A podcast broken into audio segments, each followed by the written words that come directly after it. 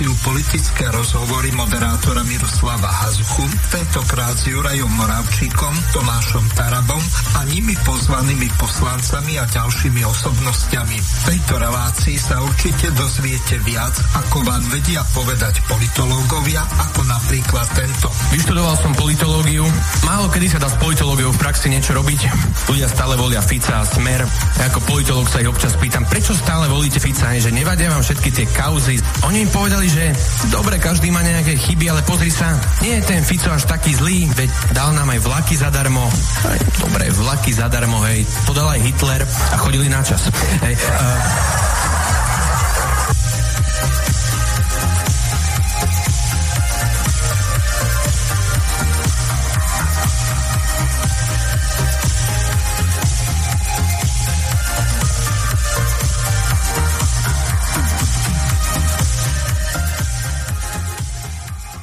Vážení a milí poslucháči, vítam vás pri ďalšom vypočutí si relácie politické rozhovory s Tomášom Tarabom a Jurajom Moravčíkom, ktorého pozdravujem. Zdravím ťa, Juraj. Dobrý deň, ahoj Mirko, pozdravujem všetkých poslucháčov Slobodného vysielača relácie politické rozhovory s Jurajom Moravčíkom a Tomášom Tarabom a jeho hostiami. Dobrý večer všetkým. Som veľmi rád, že nakoniec sa spojenie podarilo a že e, začíname trošku síce o neskorene, ale e, predsa. E, takže prejdeme rovno na prvú aktualitu, ktorá je veľmi dôležitá. Zuzana Čaputová nebude kandidovať. Dneska z prezidentského paláca povedala nasledovne.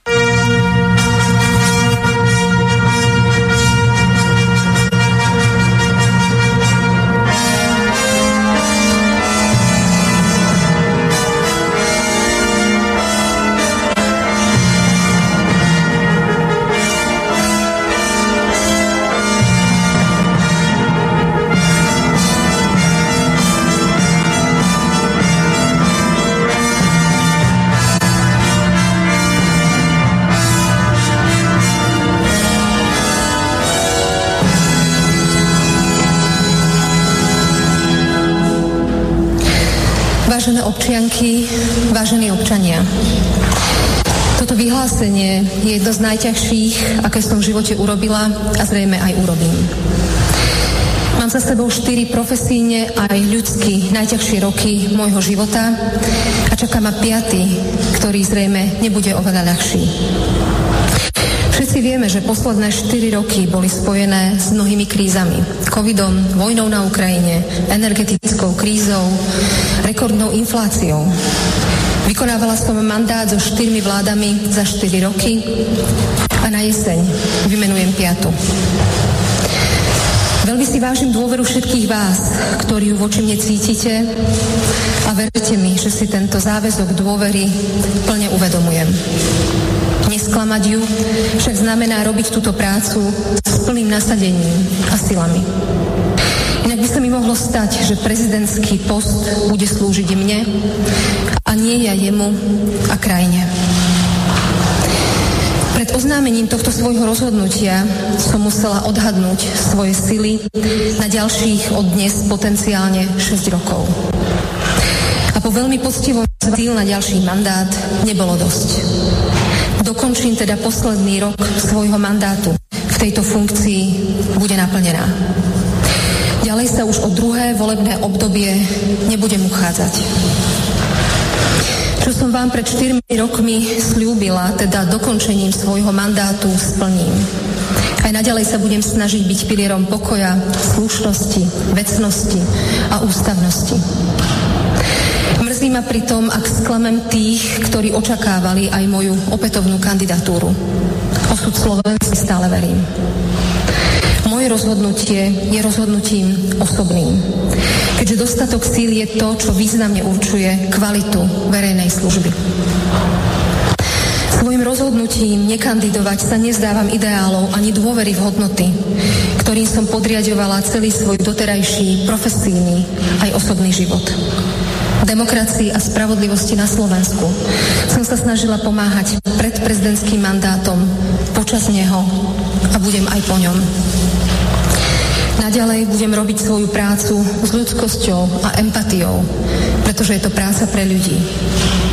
Aj keď práve za ľudskosť platíte vysokú cenu svojou zraniteľnosťou.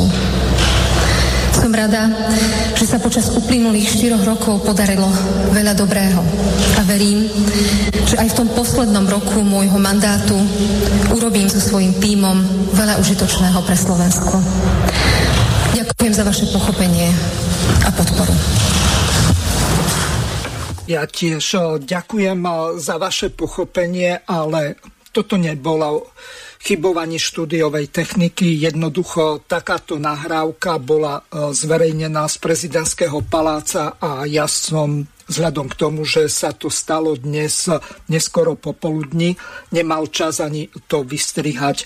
Teraz e, budem reagovať e, ešte skôr ako Jurajovi dám slovo, tak, že si pripomenieme to, čo povedala alebo skôr napísala strana Smer a vypočujeme si to. Smer, slovenská sociálna demokracia, želá pani prezidentke, aby sa jej po ukončení mandátu darilo v súkromnom aj pracovnom živote. Smer berie na vedomie, že prezidentka Slovenskej republiky Zuzana Čaputová nemieni opätovne kandidovať. Toto rozhodnutie nás neprekvapilo.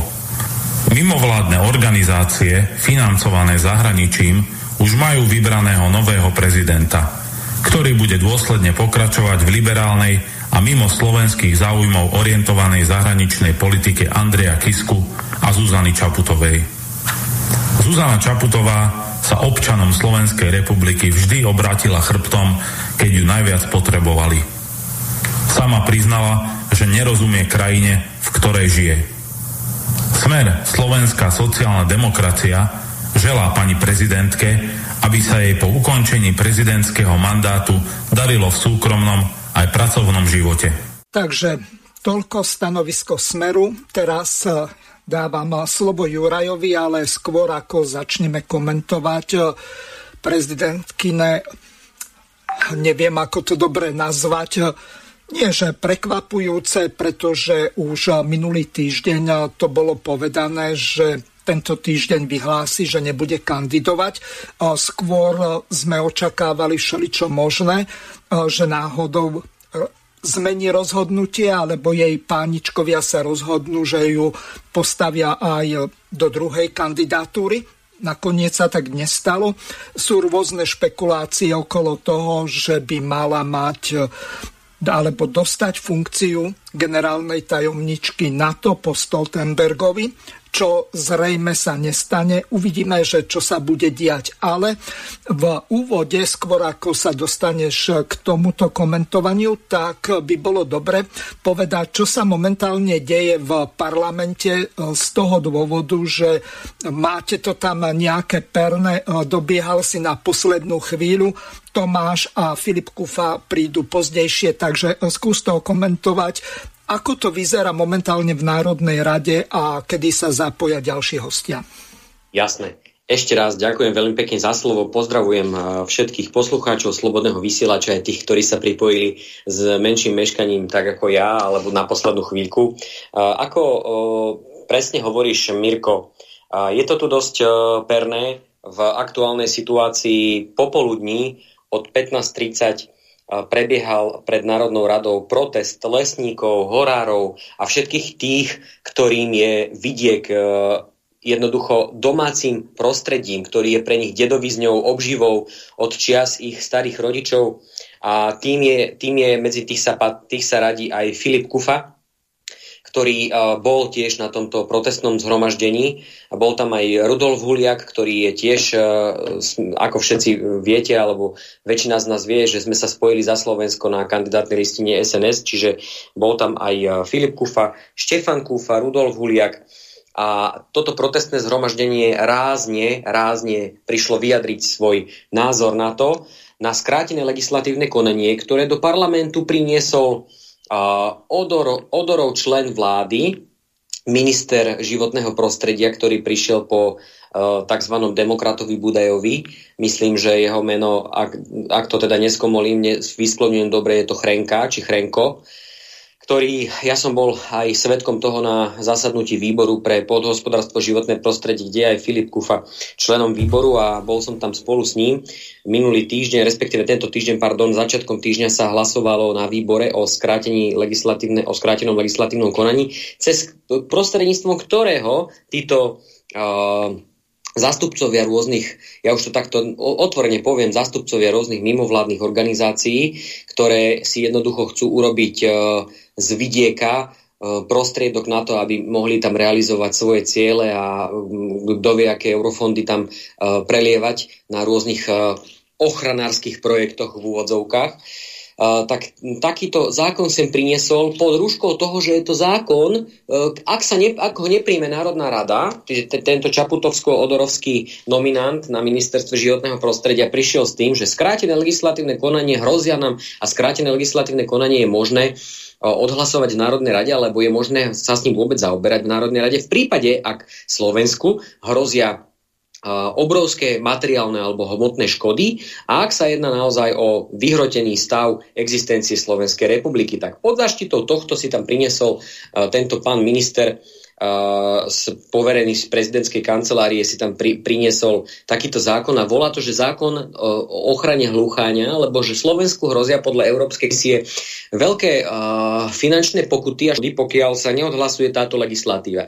No, lenže Filip Kufa a plus ďalší nejakí kolegovia tiež z opozície prišli na to, že v tomto zákone ktorým chcú riešiť situáciu v súvislosti s ochranou hluchania, e, sa nejedná, je to 25-stranový zákon. A ak by sa jednalo o hluchania, ktorý inak mimochodom už v roku 2020 bol prijatý a do kontextu s európskou legislatívou, čiže vôbec by ho nemali absolútne teraz riešiť, ale pod, zaš- pod, rúškou, pod, rúškou, pod zámienkou hluchania si priniesli zákon, ktorým by vlastne zjednodušene povedané, lebo na túto tému je odborník Filip Kufa, ktorý verím, že sa za nejaký krát Tomášom Tarabom a vysvetlím aj prečo. Uh-huh. Ja ťa, Jura, ja ťa ešte uh, doplním. Akurát uh, teraz uh, písal Filip, že ešte majú zákon o pôde a potom sa bude snažiť dostať k tebe čo najrychlejšie, takže Výbor. budeme musieť Výbor. chvíľu si na Filipa počkať a to nebude závisieť od neho, ale od toho, ako to bude prebiehať v parlamente. Takže nech sa páči, Presne ďalej pokračuj. Mhm. Presne tak, presne tak. Ja teda sa vrátim k tomu celému vysvetleniu, aby posluchači vedeli a počuli, čo sa deje na pôde Národnej rady, čo si táto uh, Čaputovsko-Odorovská vláda dovoluje. No a jedná sa o to, že... Uh, Mirko, prepač, je, je ma počuť? Áno, všetko v poriadku. Pokračuj. Dobre, ďakujem pekne, lebo mi tu indikovalo asi nejaký problém s pripojením, ale asi už to je v poriadku. Uh, takže vrátim sa k tomu, že čo v podstate tento Čaputovsko-Odorovský nominant na ministerstve životného prostredia priniesol do parlamentu. V podstate týmto zákonom uh, pod zámienkou ochrany hluchania chcel dať zjednodušene povedané, kompetencie a obrovské právomoci mimovládnym organizáciám, ochranárskym združeniam, čiže človek, ktorý žije na vidieku a ktorý mu patrí nejaká roľa, nejaké hektare lesa, je lesník, by absolútne nemohol bez súhlasu ochrany prírody na svojom pozemku, ale absolútne nič urobiť, ani len poviem, že prehodiť brvno alebo niečo podobné. To, to už to vôbec. No a toto by bolo asi ste to, milí posluchači, aj zaregistrovali, že v posledných dňoch sa konajú rôzne takéto protestné zhromaždenia sa konali po Slovensku. No a jednalo sa teda o veľa, jednalo sa o budúcnosti slovenského vidieka, no ale v parlamente vzhľadom na to, že je teda situácia taká, aká je a absolútne tu už neplatia žiadne ich koaličné vzťahy, dohody a e, každý, aj tí poslanci, alebo respektíve tie hnutia, ktoré m, predtým hlasovali svorne v rámci vládnej koalície, tak už nejakým spôsobom otáčajú, pretože je pred voľbami, ale teda našťastie pre vidiek, našťastie pre vidiek, pretože uh, preto som meškal, lebo som pre, prenašal prenos uh, naživo, vysiel, vysielal som z profilu Filipa Kufu na Facebooku, kde sme prenašali, ako dopadne toto rozhodujúce hlasovanie. A mnoho ľudí čakalo aj pred parlamentom, uh, predtým, než sa vydali na cestu do rôznych kútov nášho krásneho Slovenska, tak uh, čakali pred parlamentom, ako to dopadne preto sme to prenašali na Filipov profil a našťastie nebudem vás už napínať toto skrátené legislatívne konanie, respektíve to, že sa vôbec o tom Národná rada by mala teraz baviť, to, čo sem priniesol ten Čaputovsko-Odorovský nominant Chrenko, o, o,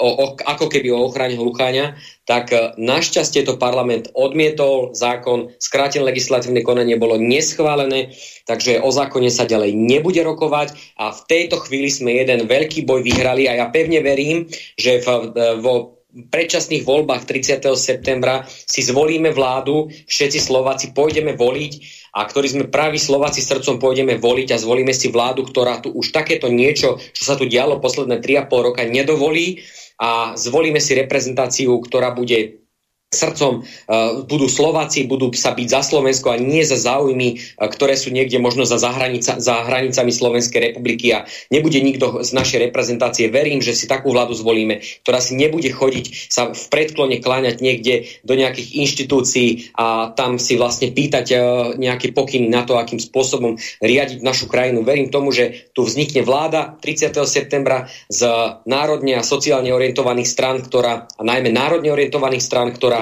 si ochrani záujmy aj v rámci V4, čiže budeme s hrdosťou v rámci V4 bojovať za naše krajiny, tak ako to robia Maďari, Poliaci. A verím tomu, že aj Češi, Česi precitli, naši bratia, že e, čo si teda zvolili u nich v krajine a za tri roky si tiež zvolia e, riadnu vládu, ktorá bude uh, lokal patriotná, ktorá bude najmä hrdá na to, ako aj my. Dúfam, že si zvolíme toho 30. septembra. Nás nájdete, milí posluchači, Mirko, dovol mi to prepať, nás nájdete teda, ako iste už možno ste zaregistrovali na kandidátnej listine Slovenskej národnej strany, pretože sme sa spojili za Slovensko.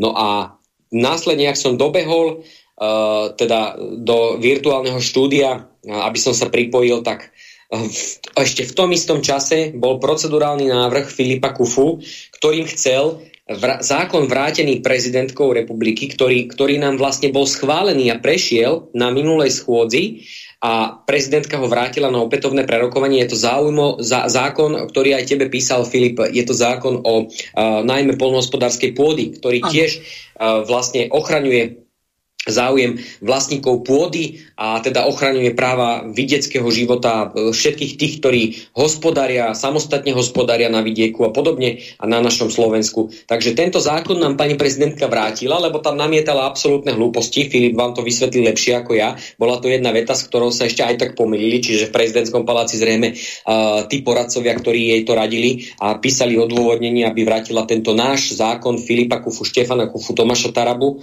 ktorý sme tu sprocesovali v parlamente, a teda bol schválený, tak tam ho pani prezidentka vrátila, aj to odôvodnenie bolo úplne uh, chabé a, a navyše bolo chybné. Filip vám to hovorím, keď príde, vysvetlí oveľa, oveľa uh, hlbšie ako ja.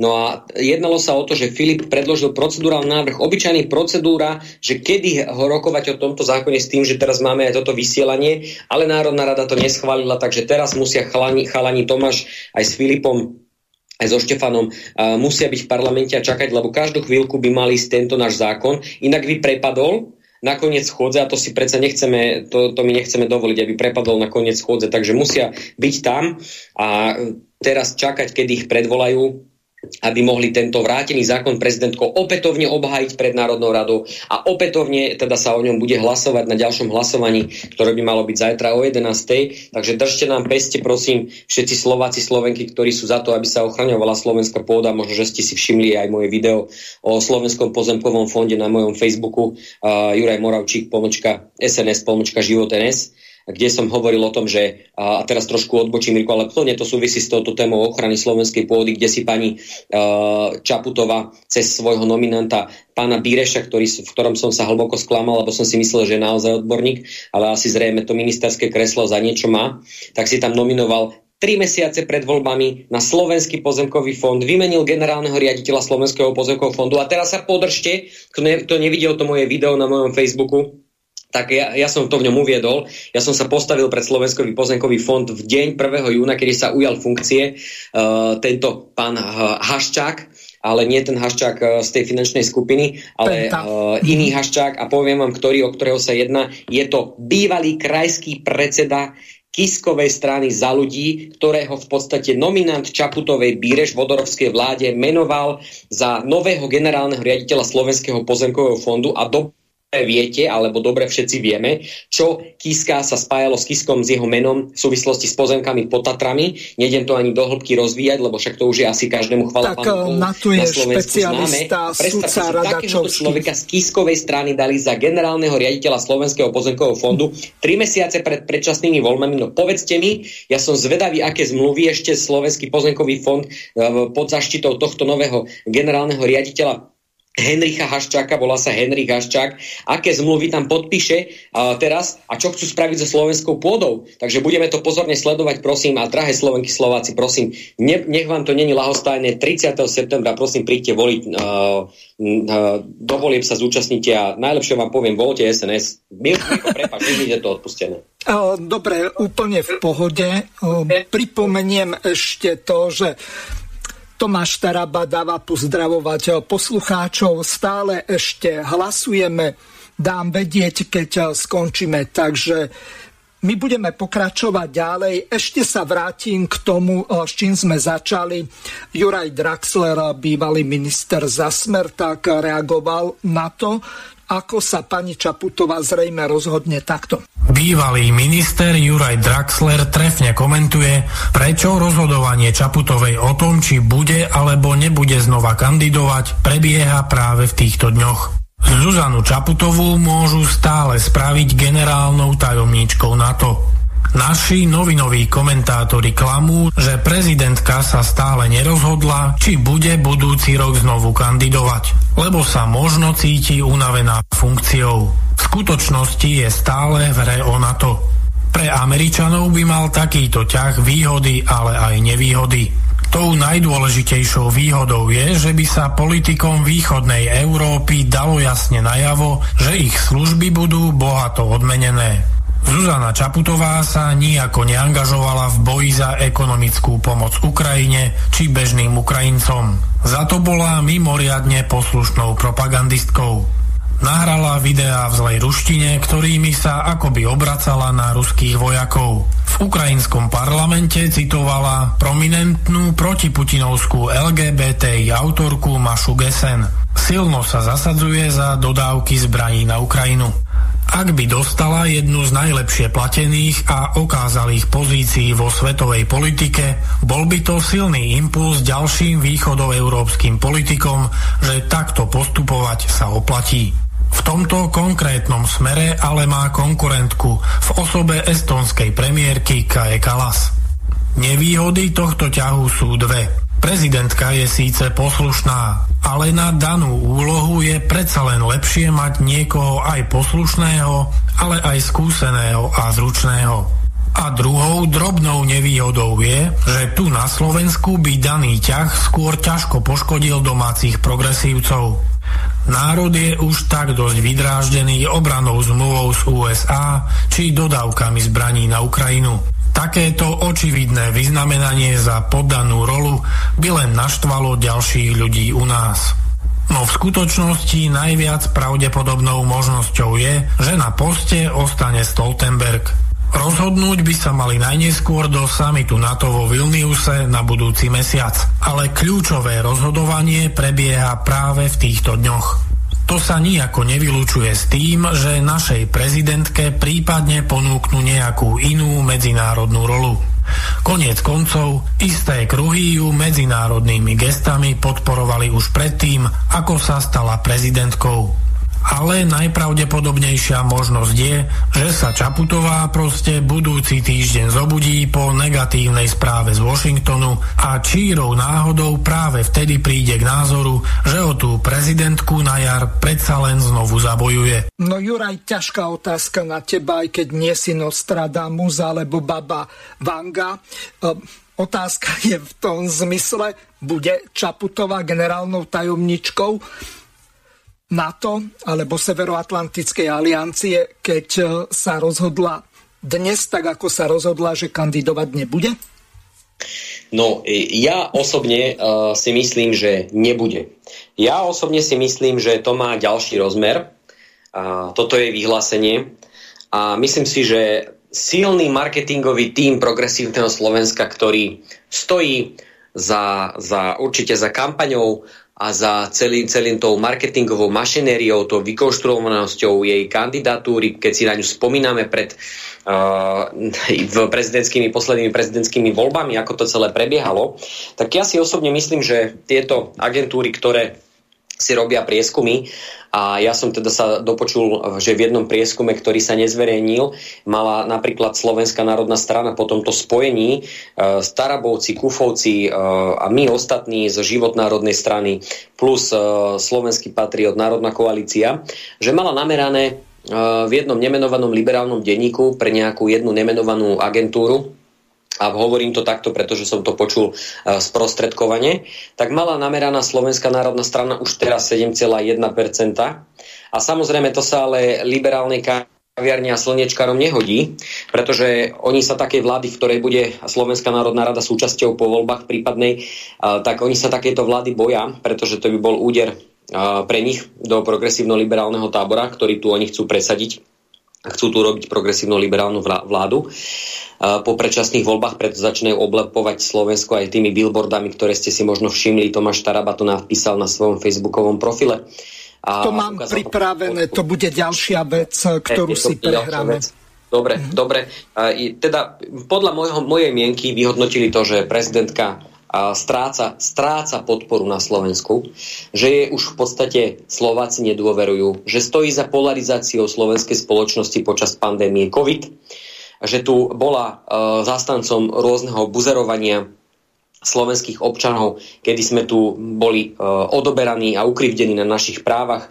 Do práce sme sa dostali len s nejakým papierikom a podobne. E, vlastne krivdili všetkým nám, tým, čo sme sa nedali, nechceli dať zaočkovať, e, tak nás tu v podstate utláčali, polarizovali naše vzťahy, priateľské vzťahy, rodinné vzťahy, väzby, pracovné vzťahy. Ľudia sa tu pomaly báli to, a nie že pomaly, oni sa báli, sme sa tu báli, že prídeme o prácu. Kopec ľudí v mojom okolí bolo postavených pred voľbu, buď sa dáš zaočkovať, alebo proste prídeš o prácu. Takže a, a prezidentka, e, to, to klamstvo, ktoré tu potom aj písala, že očkovanie je sloboda, tak nakoniec sa ukázalo, že není, pretože stále, stále uh, hovorili o tom, že stále nové očkovanie, nové očkovanie a nové tretia vlna očkovania, štvrtá, neviem koľka.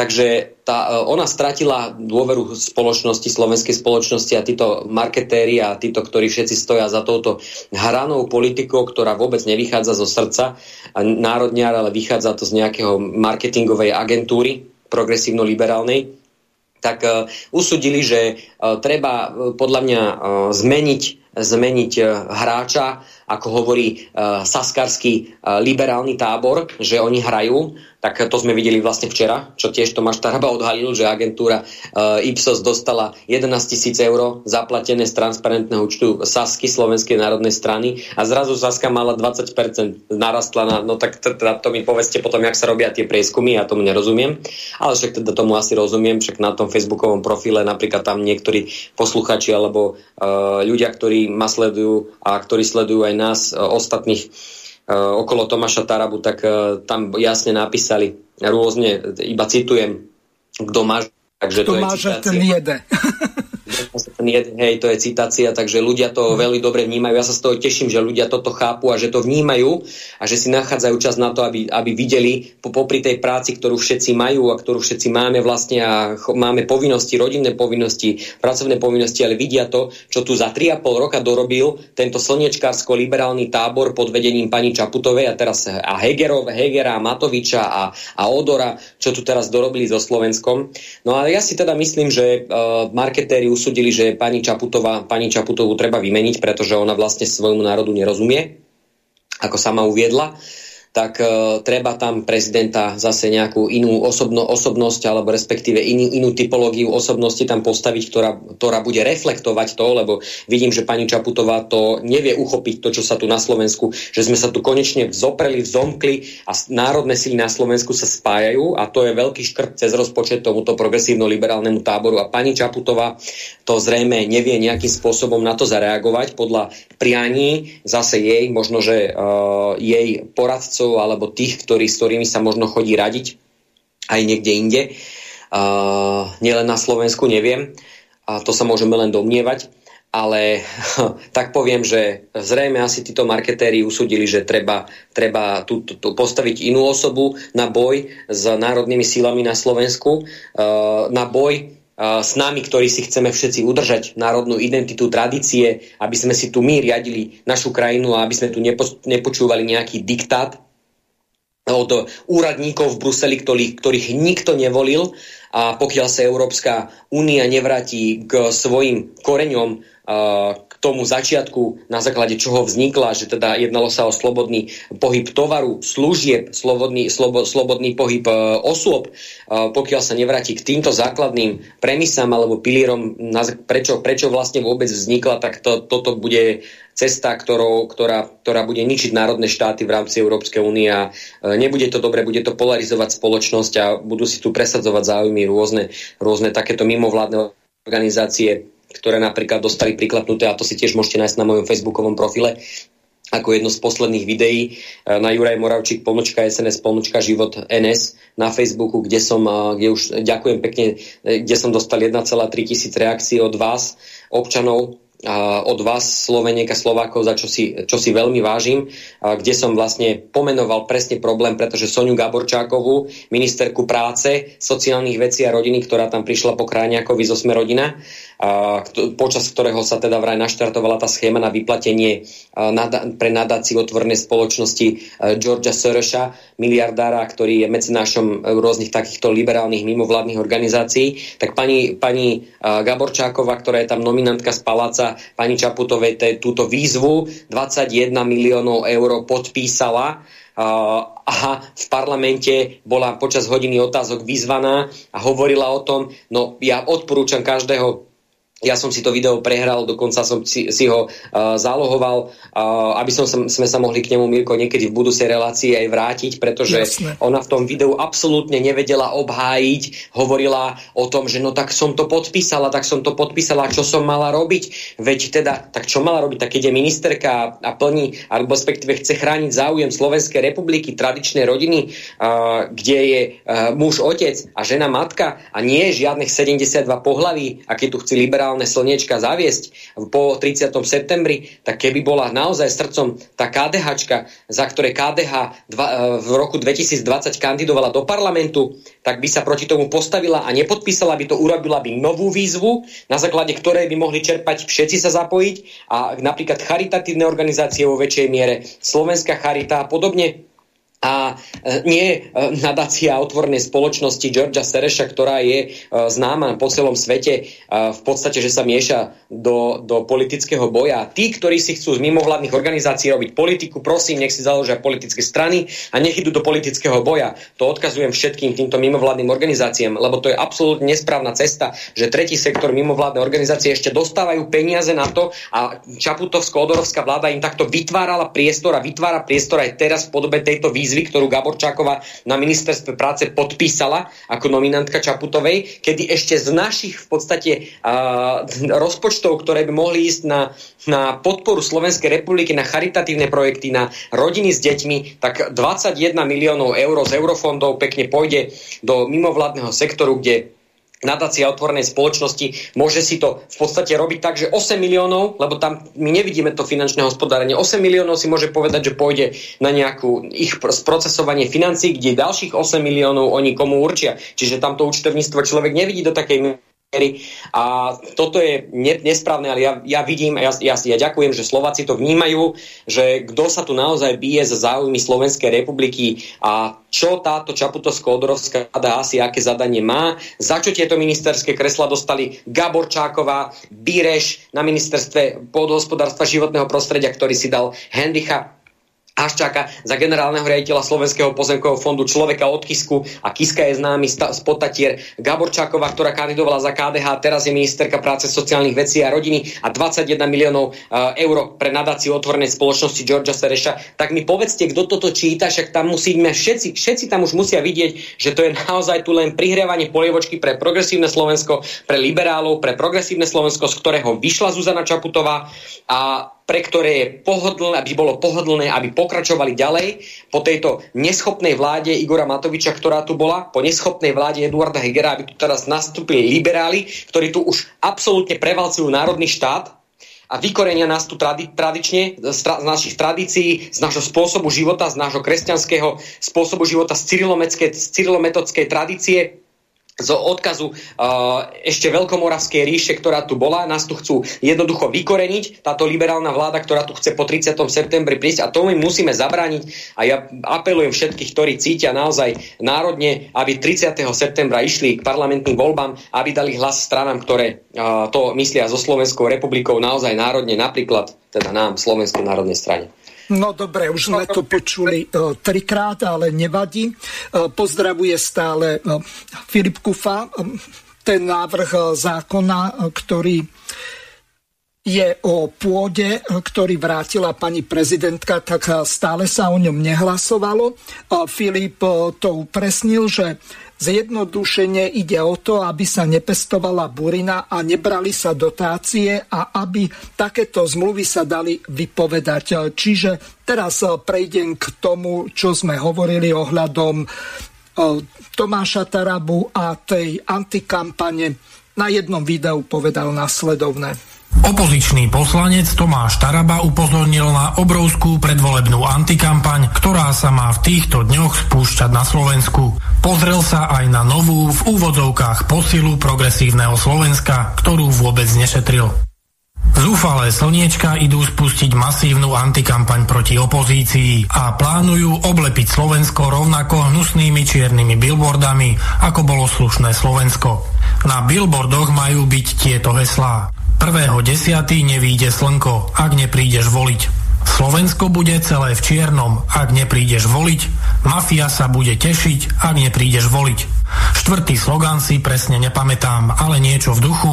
Nebudú sa rodiť deti, keď neprídeš voliť. Organizátori rozposlali formálne veľkým firmám na Slovensku žiadosť o spolufinancovanie kampane, ale skôr sa to dá považovať za krycí manéver a bude dobré sa pýtať, koľko miliónov prelejú z mimovládok.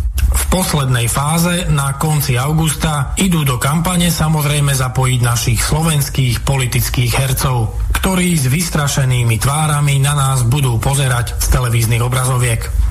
Budú ľudí strašiť, že od 1.10. končí na Slovensku život, ak neprídeme voliť progresívne Slovensko. Progresívne Slovensko do svojich radov zbiera všetko, čo je neschopné a nekompetentné. Jediná podmienka je, že musíte mať uletené liberálne názory a musíte chcieť ľuďom zdaniť všetko, čo sa dá. Od vozenia sa na autách až po vyháňanie priemyslu zo Slovenska do Číny. Po najväčšom odborníkovi na dopravu, ktorý na konferencii ukázal, že nepozná najfrekventovanejšiu dopravnú ulicu v Bratislave a rozprával o tom, ako na nej jazdia električky, aj keď tam žiadne nie sú. Dnes rozšírilo progresívne Slovensko svoje rady o ginekológa Záhumenského. Okrem toho, že ide o vychýreného potratára, preslávil sa najmä tým, že ako neschopnému ideologickému prednostovi sa mu rozhádala celá klinika na pracovisku a mali mu až 8 lekári odísť do súkromnej nemocnice Bory. Preto tento pánko, aby nebol konfrontovaný s tým, ako všetko odborne rozvrátil, ide radšej do PSK a hovorí, že ide bojovať s nami.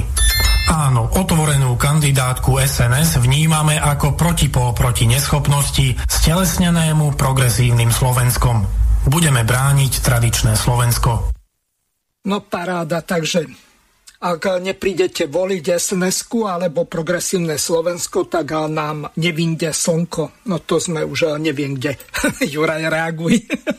To sme už teda dopadli, ja ti len toľko poviem, Mirko, že ja som si to video toho neschopného úradníka od, e, z progresívneho Slovenska, ktorý je vlastne na magistráte v Bratislave. Ja som si to video dohľadal, pozrel. E, predpokladám, že zajtra, pozajtra ho aj zverejním na, na svojom Facebooku. Juraj Moravčík, pomočka, strana sa pomočka Život NS.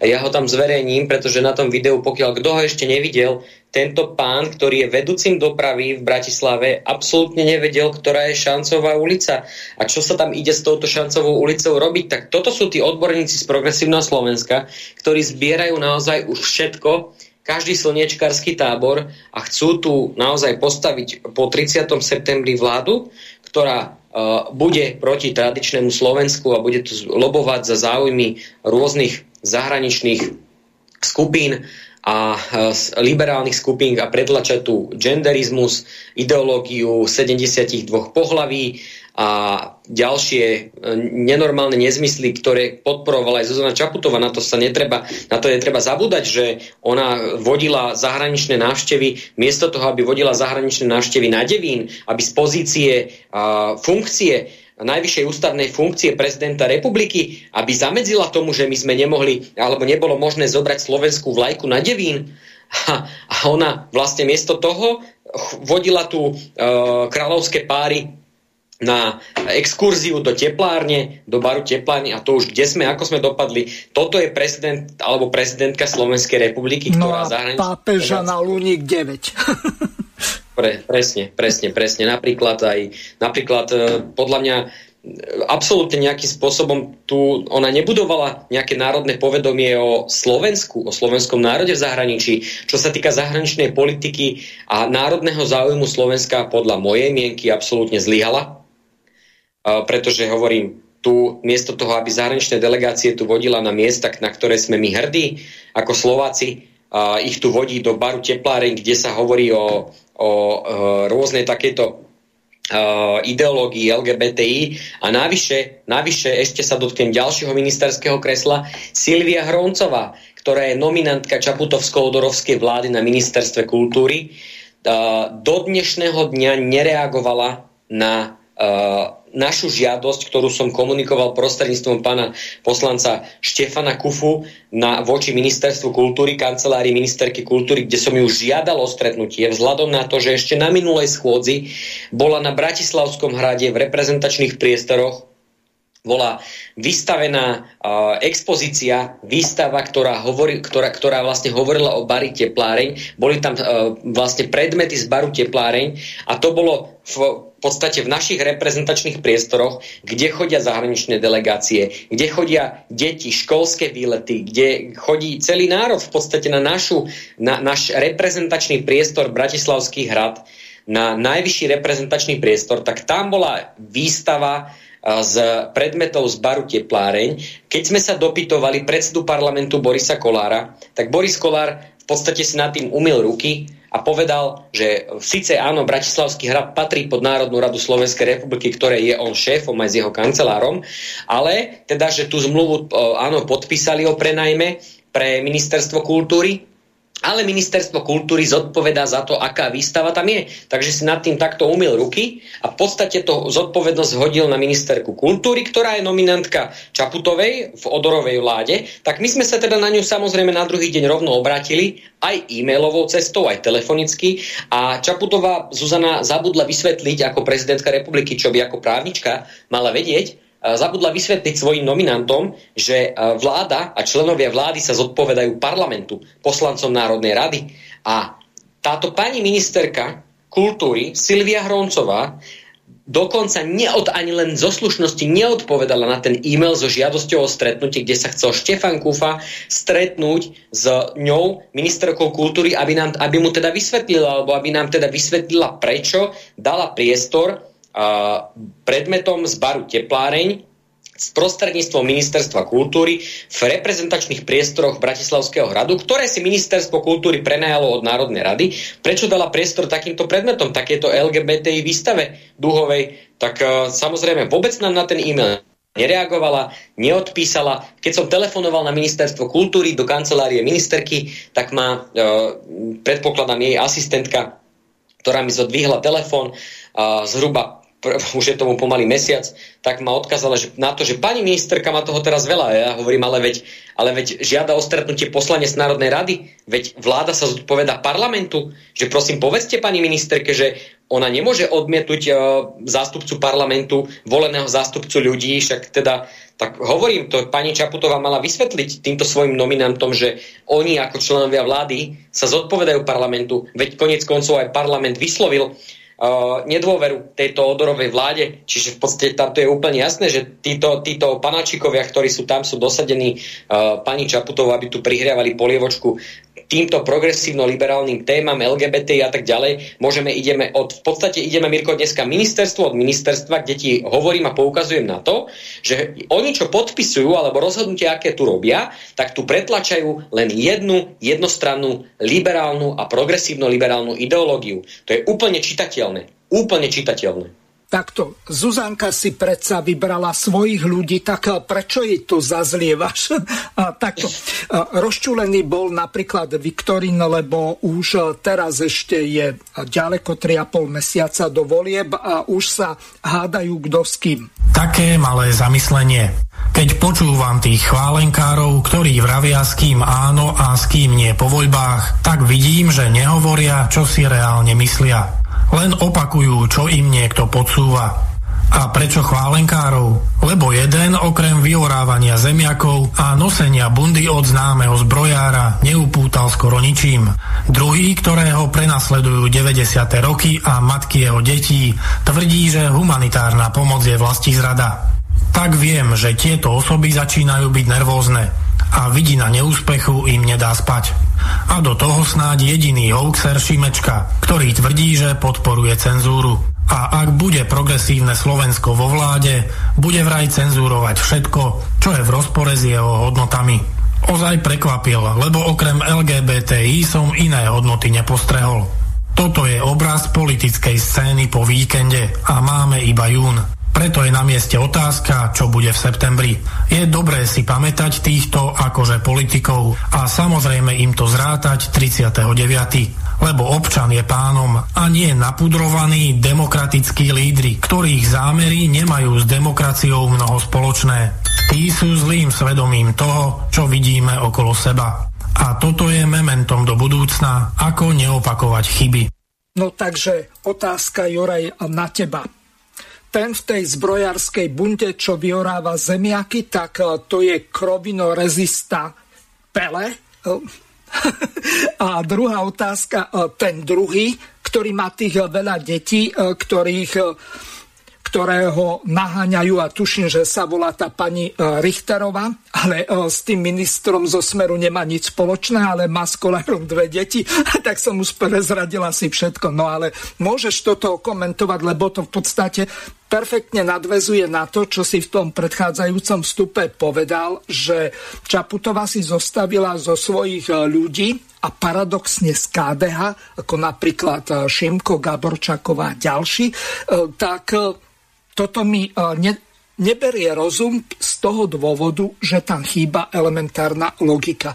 Ak to nie sú kresťanskí demokrati e, na úrovni e, niektorých takých, ako bol napríklad Lojzo Hlina, ktorý skončil nakoniec v Saske, alebo Fero Mikloško, ktorý ohlásil comeback. Ako sa ty ako kresťan dívaš, čo sa deje vlastne v tom KDH, ak to môžeme vôbec ešte kresťansko-demokratickým hnutím nazvať, e, ten zlepenec Majerčáka a či Majerníka, aby som bol presnejší, a e, tej Lexman, ktorá s ním žije a ani si nezmenila priezvisko. No dobre. Uh-huh. Rozumiem, Mirko. Ďakujem, že si otvoril túto tému. No ja sa vyjadrím ku téme KDH to KDH, ktoré je tam teraz, ktoré reprezentuje Majerský, Prešovský župan, ktorá reprezentuje Lexman, ktorá s ním žije, to KDH vôbec nie je KDH, ktoré tu bolo pred desiatkami rokov, je to KDH, ktoré v podstate jeho lídry tu zastávajú progresívno-liberálne hodnoty, hovoria o tom, že pre nich je partnerom po voľbách progresívne Slovensko. Vlastne pokračujú v ideológii KDH, ktorú tu nastavil už Alois Hlina, ktorý ako KDH, predseda KDH, bývalý predseda KDH, teraz sa ocitol na, na kandidátnej listine Slovenske, Slobody a Solidarity Saskarov, liberálov, jak repa. A on hovorí, kolega Miro Vetrík, myslím, že ho stretol v uliciach Bratislavy, on sa s ním aj pozná, on mu povedal, že Lojzo, Lojzo, čo si to urobil? Čo si to urobil? Ty ideš ako bývalý predseda KDH. Ty si bol predsedom kresťansko-demokratického hnutia. Ty ideš, a, a nie, nie dávno, ty ideš ako bývalý predseda KDH ideš do Sasky, ty ideš pomáhať liberálom, aby sa dostali do parlamentu. Predseda KDH ide liberálom kresťansko-demokratického hnutia, ide liberálom pomáhať, aby sa dostali do parlamentu. Toto bol, ľudia, toto bol predseda KDH a toto je výsledkom toho, že oni iba využívajú kresťanské tradičné hodnoty v rámci KDH, toto posledné vedenie KDH, ktoré tam je posledné a predposledné, na to, aby tu mohli byť partnerom po voľbách progresívnemu Slovensku. Takže ľudia, ktorí by ste chceli voliť KDH alebo chcete voliť kresťanské strany, tak sa radšej prosím orientujte na prúd, ktorý za, zastupujú Kufovci, napríklad o, otec Maroš Kufa, a týchto nájdete kufovcov na kandidátke SNS, lebo toto KDH, keby ste chceli dať hlas KDH, tak to rovno môžete hodiť tento hlas progresívnemu Slovensku, tej politickej strane, ktorá tu chce presadzovať uh, 72 pohlaví a chce tu presadzovať uh, LGBTI agendu do každej témy, do škôl a tak ďalej. Takže prosím vás pekne, tí, ktorí naozaj uh, chcete voliť kresťanské strany, nájdete ich na kandidátke SNS, lebo toto KDH, ktorá je tam v podvedení Majerského hlasa, úplne otvorene, aj s Ivanom Šimkom, aj s uh, tými, ktorých si menoval uh, Mirko Gaborčáková, ktorá je tiež bývalá reprezentantka KDH, teraz je z prezidentského paláca ministerka práce a mnoho ďalších. Oni vlastne hovoria, že pre nich je partnerom progresívne Slovensko, tak ľudia, ktorí chcete voliť kresťansko-demokratické hnutie, to rovno môžete ísť hodiť hlas progresívnemu Slovensku. Radšej sa zahamujte, porozmýšľajte, pozrite sa, uh, kde nájdete reprezentantov a tak ako ja, kresťansky uvažujúcich uh, a pohľadajte ich na, napríklad na kandidátke Národnej strany Slovenskej národnej strany, pretože uh, toto, čo tu uh, dorobili z KDH posledné vedenie, posledné možno, že 10 rokov, tak to je katastrofa. To už vôbec nie je to KDH, čo tu bolo.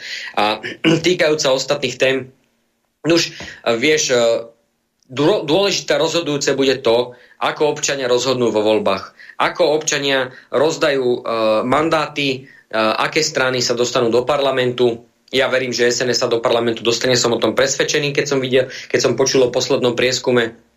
A toho sa vlastne títo liberáli boja, že SNS narastá a že bude silným partnerom uh, k tomu, aby tu vznikla uh, národne, stabilne, tradične uh, orientovaná vláda, vláda s ohľadom na istoty nielen pre seniorov, nielen pre školákov, študentov, ale, ale aj pre podnikateľov, aby sa tu obnovili uh, paušály, ktoré podnikatelia mali, respektíve aby sa im zlepšilo prostredie podnikateľské, ktoré tu bolo. Cestovný ruch, však náš návrh, ktorý dával Tomáš Taraba v mene e, v podstate aj s Andrejom Dankom, tak e, ten bol známy, ten sme dali do parlamentu. Zatiaľ ono nebolo rokované, lebo však tá schôdza bola seknutá. Teraz by sa to malo dostať do programu na tejto schôdzi, ale čo už z toho, keď e, v podstate je to posledná schôdza Národnej rady, tak ja, my určite budeme dávať do volebného programu, respektíve potom aj do programu v prípade, že sa dostaneme do parlamentu a budeme súčasťou vlády, tak pre presadenie takého ministerstva pre cestovný ruch na Slovensku a pre šport. To určite áno, aby sme niektoré zbytočné úrady, úrad oznamovateľov proti spoločenskej činnosti, v podstate ten pokračovanie toho eštebackého zákonu od demokrata Mičovského, ktorý tu na minulej schôdzi predložil. Prosím vás pekne, podržte sa, Mičovský od Budajových demokratov a Hegerových demokratov tu dal zákon, ktorý mu našťastie v parlamente neprešiel. Chcel rozdávať peniaze za to, keď niekto bude na niekoho donášať. Teda odkiaľ to zobral? No však teda nečudujem sa, ten Mičovský sa si osprával s Budajom o tom, že a bývalým eštebákom, uh, teda preukázateľne eštebákom, že teda tu budeme odmeňovať niekoho, kto chodí na niekoho kýdať a podobne. Nie, máme tu predsa orgány činné v trestnom konaní a keď má niekto podozrenie, že sa niečo nekale deje na nejakom úrade, má povinnosť to ísť oznámiť na orgány činné v trestnom konaní a tí majú konať. My tu nepotrebujeme nejaké úrady na oznamovanie protispoločenskej činnosti a niektoré ďalšie úrady, ktoré tu povznikali ako huby podaždi počas týchto 3,5 ročnej vlády, kedy podstate si tu porobili kaviarne uh, alebo trafiky, ktoré si potrebovali tieto uh, rozparcelované strany porozdeľovať pre svojich nominantov a toto sa tu, toto po 30. septembri určite musíme dať do poriadku v prípade, ak nám dáte uh, vašu dôveru. Dobre, vrátime sa ešte k deduškovi Ivanovi Šimkovi, ktorý ako KDH sa, KDH sa vzdal neviem či členstva, lebo má pozastavené, ale za to je to liberál ako hrom a ohľadom Šereša povedal toto. To je ako Zimmerman. Proste Šoros síce je faktická postava, ale už ho tá demonizácia vlastne všetkého, čo sa pripisuje tejto postave, to by musel byť neskutočne vplyvný človek a mocný človek a pritom to je starec, ktorý má, ja neviem, 90 rokov dneska už. No tak je iste bohatý, ale je jasné, že to už sú blúdy. A teda nedieje sa to len na Slovensku, ale deje sa to aj v mnohých iných krajinách a využíva sa to proste ako taký politický démon, ktorý stojí niekde v pozadí, skoro ako protokoly sionských mudrcov kedysi, alebo niečo také. Zabezpečenie férového, transparentného a zákonného priebehu predčasných parlamentných volieb. To je zrejme najkľúčovejšia misia nového ministra vnútra úradníckej vlády Ivana Šimka. Hoci patrí medzi spoluzakladateľov KDH i Zurindovej SDKU a bol už viackrát za tieto strany i ministrom, v tejto novej pozícii deklaruje nestranosť a k stranickej politike sa vyjadrovať odmieta. Nového šéfa rezortu vnútra však okrem predčasných volieb čaká aj téma boja s hybridnými hrozbami, ako aj voľby v otázke niektorých kľúčových personálnych zmien v bezpečnostných zložkách, a to vrátane možnej výmeny. No tak e, ešte aj šéfa tajnej služby chce meniť, no nezaprie sa. Kto príde na ministerstvo vnútra, tak e, potrebuje mať ešte aj šéfa tajnej služby alebo SISky pod palcom. No ten Šimko sa nezdá, ja si na neho pamätám, keď e, vystriedal Pitnera niekedy e, na prelome tohto tisícročia, neviem, kedy to bolo v 2001 roku, alebo tak nejako. E, ak vieš presnejšie, môžeš povedať, ale ten Šimko že by e, Šereš e, bol ako Zimmerman, ako nejaký e, šašo starý, ktorý zabáva ľudí a to ešte som možno urazil pána Zimmermana, lebo to bol špičkový herec na rozdiel od Ivana Šimka. Nech sa páči, môžeš to komentovať. Ďakujem ti veľmi pekne, Mirko. No poviem ti na to len jedno. Prešli sme na ďalšie ministerstvo nominanta Čaputovsko-Odorovskej vlády, ministra Šimka, ktorý je tiež privialý predstaviteľ KDH, ktorý má možno teraz pozastavené členstvo. A on tu hovorí o Šerešovi ako o starom detkovi. Bez lístka sa ani vietor nepohne o jeho demonizácii. A predstavte si to, že niekto, kto vybuduje takúto sieť mimovládnych organizácií, to není len o jeho osobe, tam sú určite napojení na to ľudia, ktorí samozrejme tie mimovládne organizácie po svete riadia a pokračujú, sú jeho nasledovníci nasledovníkmi a pokračujú v presadzovaní slnečkárskej progresívno-liberálnej agendy v rôznych štátoch sveta. Áno, preto sa to hovorí a používa sa to, ako to Šimko povedal, že sa rozpráva o Šerešovi v rôznych štátoch sveta. Áno, lebo všade sú známi títo slnečkári a hovorím, bez listka sa ani vietor nepohne a pán Šimko to iba zľahčuje, pretože chce ako keby odvrátiť pozornosť od toho, ale prešli sme na ďalšie ministerstvo. Však pán Šimko utekal do Bruselu, a vlastne v súvislosti s jeho hlasovaním ohľadom e, migrácie, že sa, myslím, že sa zdržal, tak e, v podstate boli presadené ďalšie kvóty na migrantov, 20 tisíc eurové pokuty pre štáty, ktoré nepríjmú migrantov za jednoho migranta a tak ďalej. Čiže toto je presne táto agenda Serešovskej e, lobby, ktorá tu presadzuje migráciu, ktorá tu presadzuje to, aby sa národné štáty nejakým spôsobom deštruovali, aby tu, aby tu e, boli rôzne posuny obyvateľstva, aby e, tí, ktorí si chcú udržať tie svoje tradície, a ako my na Slovensku si chceme udržať tradičnú kresťanskú rodinu, a tak majú byť rozbité. A toto je podľa mňa agent ďalších, o ktorých sme všetkých menovali. Gaborčáková, Ministerstvo práce, sociálnych vecí, rodiny, všetkých, čo sme tuto menovali. A ja len pripomínam, ešte raz pripomínam, tí, ktorí chcete voliť kresťanskú stranu, kresťanských predstaviteľov nájdete na kandidátke Slovenskej národnej strany. Hľadajte ich napríklad otec Maroš Kufa, Kufovcov a tak ďalej. Ale tí, ktorých ste, chceli voliť eh, KDH, to môžete a s progresívnemu Slovensku, ktorým bude partnerom po voľbách KDH a takíto ľudia, a viete, a, ešte vám poviem, milí poslucháči, a Mirko, uh, veď Teraz sme tu demaskovali pomaly všetky ministerstva, alebo jednu tretinu ministerstiev, ale ja sa teraz dotknem Odora. Však veď Odorovi je to známe, že ako predseda vlády, veď on je profesorom na Budapešťanskej univerzite, ktorá tiež patrí Serešovi, tomuto miliardárovi, tak toto už asi aj uh, do očí bijúce, že to je úplne jednoznačne vláda zostavená z nominantov uh, Zuzany Čaputovej, z nominantov progresívneho Slovenska, ktorí budú tu presadzať túto ideológiu. Takže toto by som sa dotkol tejto konštatácii ohľadom Ivana Šimka, že sme zase odhalili ďalšieho nominanta, ktorý sa tvári, že je KDH, alebo pre, predstaviteľ kresťansko-demokratického hnutia obhajca tradičnej rodiny. A nie je tomu tak. Nie je tomu tak. Oni nám tu chcú narúšať naše národné tradičné hodnoty a hovorím, 30. septembra prosím, choďte voliť národnú, Slovenskú národnú stranu a v tejto chvíli za mnou prišiel už aj Filip Kufa a ja by som, Mirko, odozdal slovo Filipovi Kufovi. Výborne, takže pozdravujem Filipa. Ahoj Filip. Pozdravujem všetkých poslucháčov. No tak ako to vyzeralo v tej Národnej rade, lebo pred chvíľou si mi napísal, že už končí rozpráva? Uh, dobre, začnem odzadu. Prečo, sme sa, prečo som sa ja takto neskôr pripojil? V podstate bol Juraj uh, od úvodu. Uh, Mali sme návrh zákona, neviem teda, čo bolo komentované, lebo som nesledoval tým, že som bol v pléne. Návrh zákona o najmä pôdy, ktorý hovoril o tom, že ak ten polnohospodár zneužíva dotačný systém, ak tam má zaburinené tie polia a bere na to dotácie, aby Slovenský pozemkový fond mal možnosť vypovedať takéto nájomné zmluvy a aby sa tá pôda posunula ďalej ľuďom, ktorí hospodáriť na ne chcú. Dneska sú polnohospodári, zväčša tí menší, ktorí sa nevedia dostať k tejto pôde, je to rôzne poprenajímané a čo je na tom smutné, mnoho týchto väčšinou veľkých subjektov na tom ani negazduje Proste majú to tam vyblokované za smiešné nájmy, zarasta to burinou, ešte sa v niektorých prípadoch na to berú dotácie. Ten zákon prešiel ústavnou väčšinou.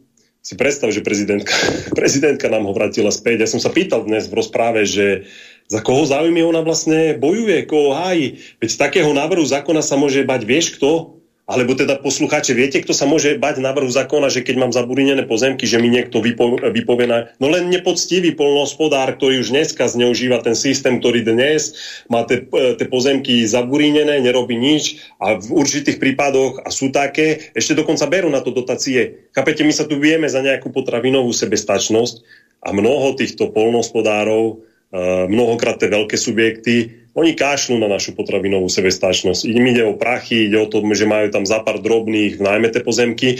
A to ja by som ešte osobne vedel napríklad, ten nájom e, není až taký problém, pretože keď chceme, tak e, ľudovo povedané, nakrmiť národ, tak nemôžem ja ich zase zaťažovať e, nejakými vysokými nájmami aj na tej štátnej pôde. Hej. Čiže to, to, to si viem predstaviť, že by sa to nejako ujednotilo a hoď by boli aj nízke tie nájmy ale nech ten polnohospodár v prvom rade sa pozerá na Slovákov, keď má tu možnosť gazdovať na e, pôde vo vlastníctve Slovenskej republiky, na pôde vo vlastníctve neznámych, nezistených vlastníkov, ktorí vlastne sú Slováci, veď to sú naši predkovia, tak nech sa potom aj pozera na to, aby nám to svojím spôsobom vrácal späť v podobe toho, že tu bude produkovať také veci, ktoré sú pre národ, pre potravinovú sebestačnosť potrebné a nutné. Druhá časť e, m, schôdze, a poviem ti veľmi, veľmi významná, a vieš dobre, že ja keď som chodil do týchto tvojich relácií, Vždy som sa do mojich, do vašich. O hospodárstvu, ochrane prírody, medveďom a tak ďalej. Áno. Neuver, neuveríš e, proste, čo sa dialo. Ešte za Budája sa pripravil návrh zákona o ochrane prírody a krajiny a návrh zákona o lesoch, ale taký extrémny, že to tu ešte historicky nemalo obdobu. Proste navrhli tam tí úradníci, ja hovorím protislovenskí úradníci, také znenia, že oni dali právomoc Európskej komisii, aby nám tu vyhlasovala chránené územia a dali tam takú nenapadnú klauzulku, že v prípade, ak to bude sporné, ja sa pýtam, čo je sporné. No však sporné je to, že my to nechceme vyhlásiť. Si zober títo zapredanci proti Slovensky, ktorými je to ministerstvo presiaknuté od hora a dole, pripravili návrh zákona, ktorý proste našu suverenitu posúva Európskej komisii, veď to je normálne, že nonsens, to je neuveriteľné. Ja sa priznam, že som vystúpil v rozprave, tak som im naložil e, za toto, za tento návrh zákona, že, že to nemá obdobu, že čo si to dovolujete. A vieš, čo bol akože ten pláštik, pod ktorý to skryli? Že hluchaň. Hej. Tak ten chudák vták, rozumieš, ten sa stal normálne rukojemníkov v rukách týchto ekodiktátorov. V kúse sa ním ohaňajú, počuje pritom nemajú ani šajnu, jak vyzerá. Ja som hovoril, že oni nevedia rozoznať tetrova hlucháňa od tetrova holňáka. Chlapi mi ešte iné prirovnanie povedali. Oni by ho ani od moriaka nerozoznali, hej, ale všetci sa ním ohaňajú. Všetci sa ním ohaňajú, e, proste e, robia tu na diktatúru. No tak Budaj ho pripravoval, nerátal s tým, že budú predčasné voľby, čiže mali ho v pláne až niekedy na jeseň, že pôjde. Teraz bežalo medzi rezortné pripomienkové konanie. My sme to sledovali s chlapmi, lesníkmi, s kamarátmi, lesníkmi, s polovníkmi, s ktorým som teda v kontakte. A proste normálne ľudsky sme sa bavili a im vravím, viete čo, ten zákon, keď ho nepredložia na tej predchádzajúcej schôdzi, čo sme mali, hovorím, už ho nestihnú dať, lebo junová je posledná a už akože procesne sa to nestihne, hej, prvé, druhé čítanie. Oni ho nepredložili, tak sme si tak vydýchli, že fajn, už to nestihajú. A teraz padlo také, že no, že mohli by ho dať zrýchlenom, ale na zrýchlené legislatívne musí dať dôvod, musí byť dôvod, buď e, teda poškodzovanie finančných záujmov, ešte jeden tam je teraz si neviem narýchlo spomenúť, keď hrozia škody. A e, ja vám to nedajú, lebo to by bolo hulvácké. Počuaj, neuveríš, prišiel útorok, pár minút predtým sa zmenil e, program, Uh, akože Kolár to zaradil, lebo musel, ale si zober, že z ministerstva nám to dali normálne, že do skráteného legislatívneho uh, konania, alebo teda zrýchleného, my sme pozerali normálne ako, že to je nonsens. A vieš, čo bol dôvod? to, to proste tiež nemá obdobu. Normálne ako dôvod skrateného legislatívneho konania uviedli, že budú predčasné voľby. No to je ja čo za uh, bolo to, je, čo, to, je, to je proste tak hulvácké. Budem ďalej komentovať, aby ľudia vedeli, že, že ako s nami jednal minister životného prostredia nový. Počuaj, prišiel na výbor a začal nám tam rozprávať. Máme tu infringement, aby ľudia teda pochopili tomu slovu, to je v podstate niečo ako súdne konanie, aby som to do, do takej zrozumiteľnejšej reči dal. A bolo o tom, že zase sa cez hlucháňa vyhovárali, že ho nedostatočne chránime, že sa neprijala legislatíva, že nám hrozia miliónové pokuty a že keď sa neurobi zmena zákona, tak jednoducho tá pokuta bude a pokým ju neuhradíme, e, nie že neuhradíme, pokým nespravíme legislatívne zmeny, tak dokonca ešte denné penále budeme platiť a to sú nemalé pálky. Hej. A ja som mu povedal, hovorím, že, že vy nám tu tvrdíte, že ste zákon vyhodnotili. Áno, áno, a čo podhospodárstvo na to? Že oni už len jednu takú malú pripomienku, že poznámka počiarov a že oni sú so všetkým stotožnení. Nevedel som na výbore reagovať, ale som si to overil na, na, hneď na ministerstve podhospodárstva. Pozrel som si na webe, počuaj, na webe bolo napísané, že medzirezortné, teda pripomienkové ešte stále prebieha. Z pôdohospodárstva mi potvrdili, že rozporové konanie nebolo ukončené. Dokonca som videl maily, ktoré na ministerstvo životného prostredia zasielali a povedal im, že sa teda nedohodli na tom znení a že čo, te, čo teraz ďalej. Počuaj, minister prišiel na výbor, drzo klamal, že všetko je vyriešené. Prišiel do Národnej rády, do plena, teda on nebol, lebo bol v Bruseli v tom čase, ale zastupovala ho e, Vašaková, podpredsednička. Počkaj, naklamala nám tam skrz nás, skrz všetkým poslancom, že to je vyhodnotené, hrozí pokuta a že to musíme v zrychlenom, skrátenom prijať. Teraz, aby som to ešte uvedol na pravú mieru, prečo to tak je, prečo ten infringement, prečo je hrozba pokuty. V roku 2016 lesochranárske združenie Vlk podalo podnet a komisia začala teda šetriť a pohrozila nám, no, no, no, keď nezmeníte veci, bude pokuta. No tak v roku 2019 sa prijali jedni z najprísnejších noviel zákona o ochrane prírody a krajiny a zákona o lesoch, a vyriešili e, tieto veci tým, že dali e, ochranárom širšie kompetencie, ale naozaj. Ja vravím, že to boli jedni z najhorších novel, čo sa, čo sa prijali a ktoré vlastne si ochranári uzurpili moc. A ja vravím, oni prídu v roku 2023 a znova toto tvrdia. A poviem ti ešte, v čom je háčik. Ten druhý infringement, aj zase títo naši protislovenskí ekoteroristi podali podnet, ale rozsudok vychádzal bez akého stavu? Ešte zo stavu pred 1.1.2020, kedy tá novela začala platiť a on, so, on sa odvoláva na túto dobu. Chápeš, čiže nastav ešte predtým, keď nebola prijatá tá legislatíva. A počkaj, tí úradníci ministerstva, oni to dobre vedeli. Minister to dobre vedel, aj Budaj to dobre vedel. Počkaj, ja poviem, nemal by som také používať, ale normálne svine, drzo, svinsky klamali svínsky naklamali na výbore, svínsky naklamali v pléne. A ti vrajme, ja som mal vtedy rozprávu, ja som riadne, mňa to riadne vytočilo, ja som to komentoval, pretože tieto veci ja už roky sledujem, vieš, za mnou tu nepríde taký, že z večera do rána mi tu bude tvrdiť, že hrozí pokuta, že sa tu teraz podskladám. Vína, prečo nám hrozí pokuta, je ako ministra Šojmoša, áno, ešte nominanta predošlej vlády, ako ministra Budaja, tak aj ministra Chrenka. Ich psov povinnosťou bolo ísť do Bruselu a vysvetliť im, že my tu legislatívne nástroje máme. No ale pri protislovenských úradníkoch čo čakáš? Pri protislovenských ministroch čo môžeš čakať? Ne, oni idú do Bruselu a ešte naopak povedia, ešte nakydali. Si zober, oni ešte navrhli zákon, kde sme sa vzdali suverenity, kde sme postupili kompetencie Európskej komisie. No povedz mi, či takýto úradník e, sa môže vôbec e, nejako píšiť tým, e, tým, že je Slovak. Ja hovorím, toto nemôže byť Slovak, to takéto niečo napísal, to takéto niečo dokázal navrhnúť. Výsledok hlasovania je taký, že 59 poslancov hlasovalo za, bolo nízke kvórum, ale chvála Bohu, to skratené legislatívne konanie sa nepostupilo ďalej to znamená, že v tomto volebnom období si môžeme vydýchnuť. Dneska tu bol ináč protest, tu prišli lesníci, urbáre, hej, vlastníci pozemkov, prišli dokonca starostovia uh, dotknutí obcí, čo sú z tých chránených území. Stretlo sa tu mnoho ľudí a ja som im povedal, mal som možnosť vystúpiť krátko, asi minútku som sa prihovoril a som im povedal, viete, už asi 7 alebo 8 krát sme tu na proteste spolu. Hovorím, my sme 3 roky, ja, Štefan Kufa, Tomáš Taraba, 3 roky sme bojovali proti týmto veciam, vždy sme hlasovali proti, budeme aj dneska hlasovať proti. Viem, že už mnohí ste tak e, rezignovali, ale ja hovorím, toto je posledná bitka, ale hovorím, ja som presvedčený o tom, že bude vyťazná. Dneska už je po hlasovaní, že koľko je hodín, 3 štvrte na 7, hej, už ten výsledok som povedal, neposunuli sme to ďalej, čiže do konca volebného obdobia si svojím spôsobom môžeme vydýchnuť. Takže toľko. Ja pripomeniem našim poslucháčom, že Telefónne číslo do štúdia je plus 421 910 473 440. Filip, mám tu jednu takú uh, kuriozitku. Uh, je to trošku dlhšie, ale uh, stojí to za to, lebo no, sestra... Miro, ešte, ešte, áno, ešte jedna dôležitá vec ma napadla. Musím to komentovať, nedá mi to, aby ano. som ti neskočil po reči. Zachytili ste, na Oráve roztrhali vlci takmer 100 oviec. To je v súvislosti s ochranou prírody. Počujete, každý kričí, že nahrady, hej, lebo vlka máme chráneného, medveďa máme chráneného, lenže ten človek, ten, ten sálaž, na ktorom roztrhali tí vlci 100 oviec, on od momentu dnešného dňa napríklad 100, o 100 oviec menej dojí. O, o x litrov mlieka, ovca síce veľa nenadojí, hej, ale tie komodity, jak je sír a mlieko, majú svoju cenu. Čiže o toto má znižené príjmy.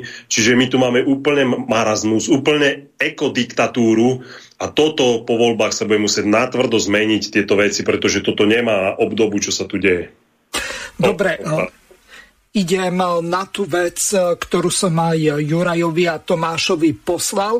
Jeden taký virtuós, ktorý berie 6000 plat u vás a je vašim kolegom a pochádzajú dvaja z lesa, jeden sa volá Šudik a druhý Smrek, tak mali dnes tlačovku a to som sa váľal od smiechu.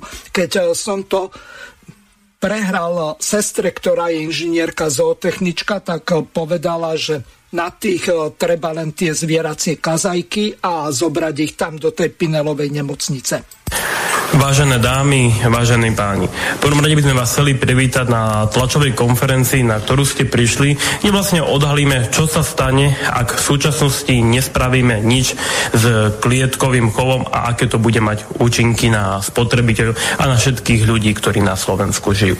Už viac ako 70 tisíc občanok a občanov Slovenskej republiky podpísalo petíciu za zákaz klietkového chovu nosníc na Slovensku. Bohužiaľ, poslankyne a poslanci Národnej rady v maji zablokovali priebeh schôdze a tým pádom sa náš veľmi dôležitý bod nestihlo prerokovať. Skúšali sme preto aj iné cesty a bolo to dvakrát zvolanie mimoriadnej schôdze, kde aj vtedy pani poslankyňa a pani poslanci odmietli rokovať o tomto bode. Sme presvedčení o tom, že takto poslankyňa a poslanci hazardujú s občanmi Slovenskej republiky, ktorí už v súčasnosti prejavili obrovskú, obrovskú dôveru a obrovskú empatiu voči týmto zverstvám vozovka, ktoré sa dejú v slepačom priemysle. Je čas, aby poslankyni a poslanci vypočuli vôľu týchto ľudí, ktorí žiadajú zákaz klietkového chovu. Nežiadame nič iné, len to, čo je štandard v Európskej únii. Už viac ako 60% sliepok v Európskej únii je vonku z klietok. Bohužiaľ, na Slovensku je ich ešte viac ako 75% v klietkach, čo je jasný a silný nepomer a ako sa môžeme potom radiť k vyspelým krajinám Európskej únie. Nežiadame nič iné, len to, čo nám prinesie moderné poľnohospodárstvo, ktoré bude vedieť v súčasnosti konkurovať na súčasnom trhu. Prednedávnom organizácia Humanný pokrok zverejnila ako by táto transformácia našich, koľko by táto transformácia stala a ako by sa zvýšili ceny vaješ, vajíčok, ak by sme prešli z klietkového chovu na podstielkový alebo voľný chov, kde sme sa hýbali pri tom najväčšom strope na maximálne úrovni 1 až 2 centov. V súčasnosti organizácia Humanný pokrok dnes plánuje zverejniť novú analýzu, ktorá potvrdí, čo sa stane, ak s touto problematikou nespravíme nič a aký dopad to bude mať na zamestnanosť, ale aj na konkurencia schopnosť našich poľnohospodárov. A týmto predávam v prvej časti slovo riaditeľovi a manažerovi občanského združenia organizácie Humanný pokrok Martinovi Smerkovi. Dobrý deň. V našej nedávnej analýze ešte z marca tohto roku sme sa pokúsili vyskúmať, aká je príčina toho, že na Slovensku ceny vajec vystrelili do úrovne, ktorá je jedna z najvyšších v Európe. Analýza, ktorú sme vtedy zverejnili, ukázala, že za týmto dramatickým zdražením nestojí zlepšovanie životných podmienok zvierat ani dostávanie sliepok von z malých špinavých klietok. Dôvodom nebola ani chamtivosť hydinárov. Slovenskí hydinári naďalej uvádzali vajcia na trh za ceny, ktoré sú na európske pomery podpriemerné. Ten dôvod, prečo na Slovensku zaplatíte za 10 vajec z klietkového chovu, z tých najhorších možných podmienok, viac ako za 10 vajec v Rakúsku z podstielkového chovu a 10 voľnovýbehových vajec v Nemecku, boli marže maloobchodných reťazcov. No tieto zistenia neskôr potvrdila aj analýza denníka N a v zásade aj analýza Národnej banky Slovenska, ktoré sa pozerali na to, čo sa vlastne dialo v Európe s cenami vajec. Tí ukázali, že náklady výrobcov, výrobcov vajec rástli naprieč všetkými európskymi krajinami. To, čo sa ale líšilo, bolo to, aké stratégie voči tomuto navýšeniu cien zaujali maloobchodné reťazce. Zatiaľ, čo v západnej Európe prevažne zvolili cestu, v ktorej využili svoje existujúce marže a vstrebali toto zdraženie, aby tak uchránili spotrebiteľov a spotrebiteľky pred zdražovaním vajec, tak na Slovensku sa vybrali cestou, kedy celé toto zvýšenie nákladov hydinárov preniesli do koncových cien a na ramena koncových spotrebiteľov a spotrebiteľiek. Toto viedlo k tomu, že malo obchodu začali rásť marže a tie marže a zisky reťazcov sú momentálne tak vysoké, že by sme si mohli dovoliť aj pri tých cenách tých najvlastnejších klietkových vajec stále pokryť náklady spojené s prechodom na bezklietkové chovy na Slovensku a ešte by sme stále vedeli ísť dole s cenou. Toto necháva paradoxne veľmi dobrý priestor na to, aby sme vedeli dnes eh, hľadať riešenia pre nevyhnutnú transformáciu na bezklietkové chovy. Napriek tomu sa ale pozornosť eh, venuje skôr strašeniu hydinárskych lobbystov, eh, ktorí neustále hovoria o tom, že ak na Slovensku zakážeme klietkové chovy, tak náš trh zaplavia údajne lacné vajcia z Polska. Preto sme sa v našej najnovšej analýze, ktorú dnes verejníme, pozerali na to, ako by takýto scenár vyzeral v prípade, že by Slovensko klietkové chovy nezakázalo.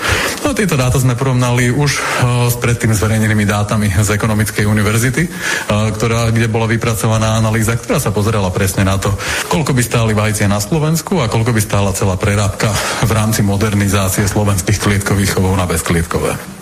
Táto staršia analýza už totiž ukázala, že aj v tom najhoršom možnom scenári na Slovensku, ak by sme zakázali klietkový chov a hydinári by od štátu nedostali ani jediný cent a každú jednu farmu by museli stavať na novo na zelenej lúke, čo nie je scenár, ktorý sa deje, pretože prerábajú existujúce chovy a už teraz dostávajú peniaze od štátu, tak aj v takomto najčiernejšom scenári by sa to zdraženie pohybovalo pri balíku desiatich vajec veľkosti M na úrovni 19 až 29 centov, alebo zjednotušenie necelé 2 až 3 centy na jedno vajce.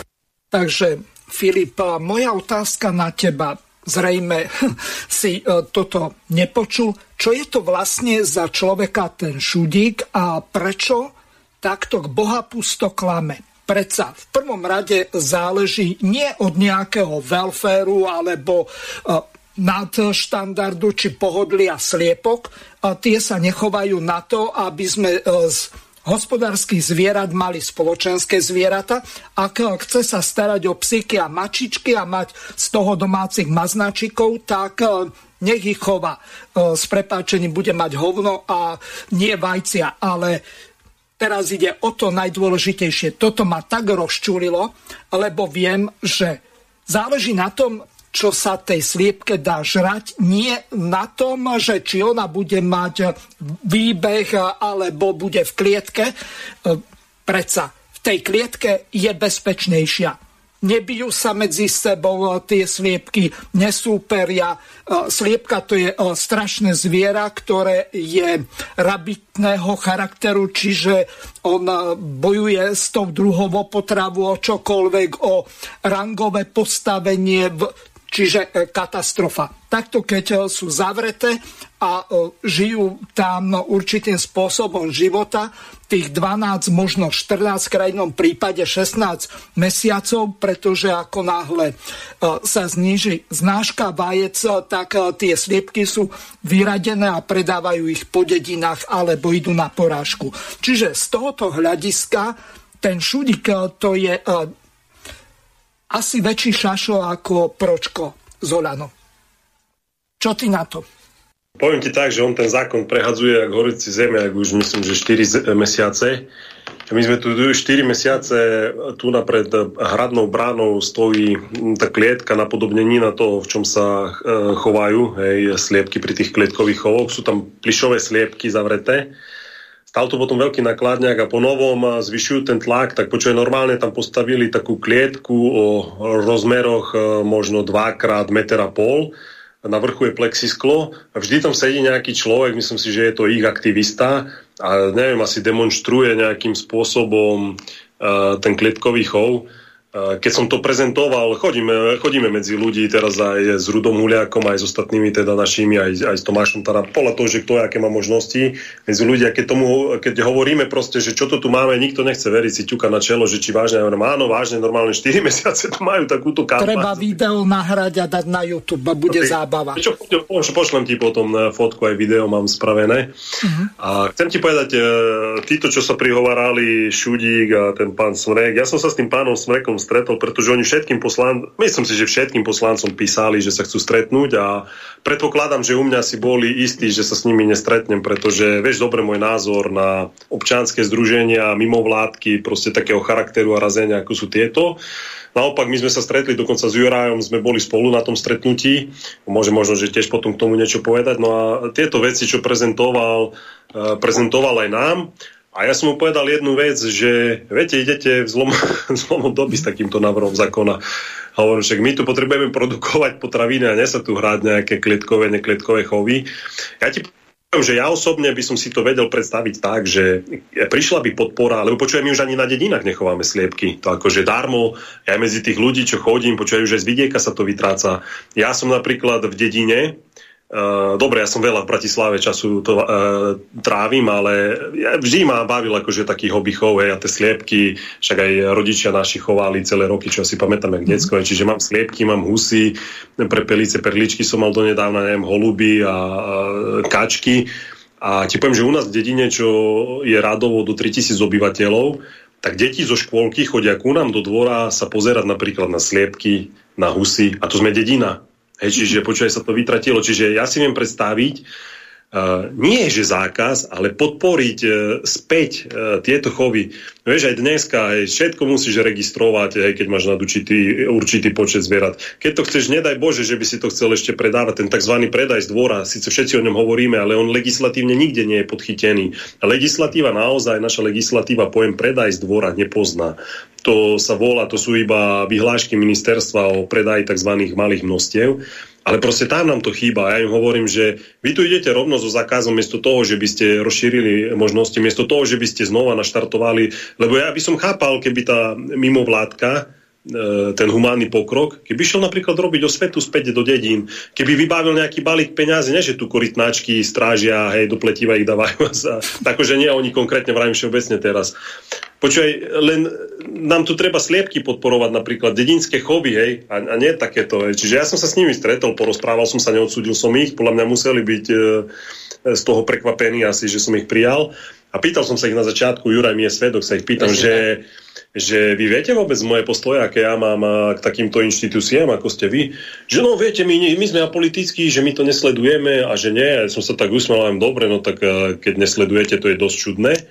Ale v závere debaty nám nakoniec, lebo im vrajím, dobre, tak sa spolu odfoťme a že dám status, že som sa s vami stretol. Ej, lebo ja som sa nemal za čo hambiť, čak, keď som sa s nimi stretol, tak, tak som sa stretol. Dnes poslancom, ale s, tie, s, tie, s tou mimovládkou.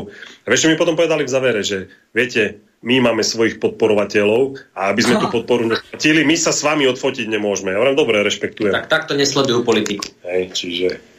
Čiže to máš tak. No a uh, však uh, tá analýza, dobre, vráťme sa k podstate toho. Je jasné, ano. že to je v dnešnej dobe blúd zrušiť tie klietkové chovy.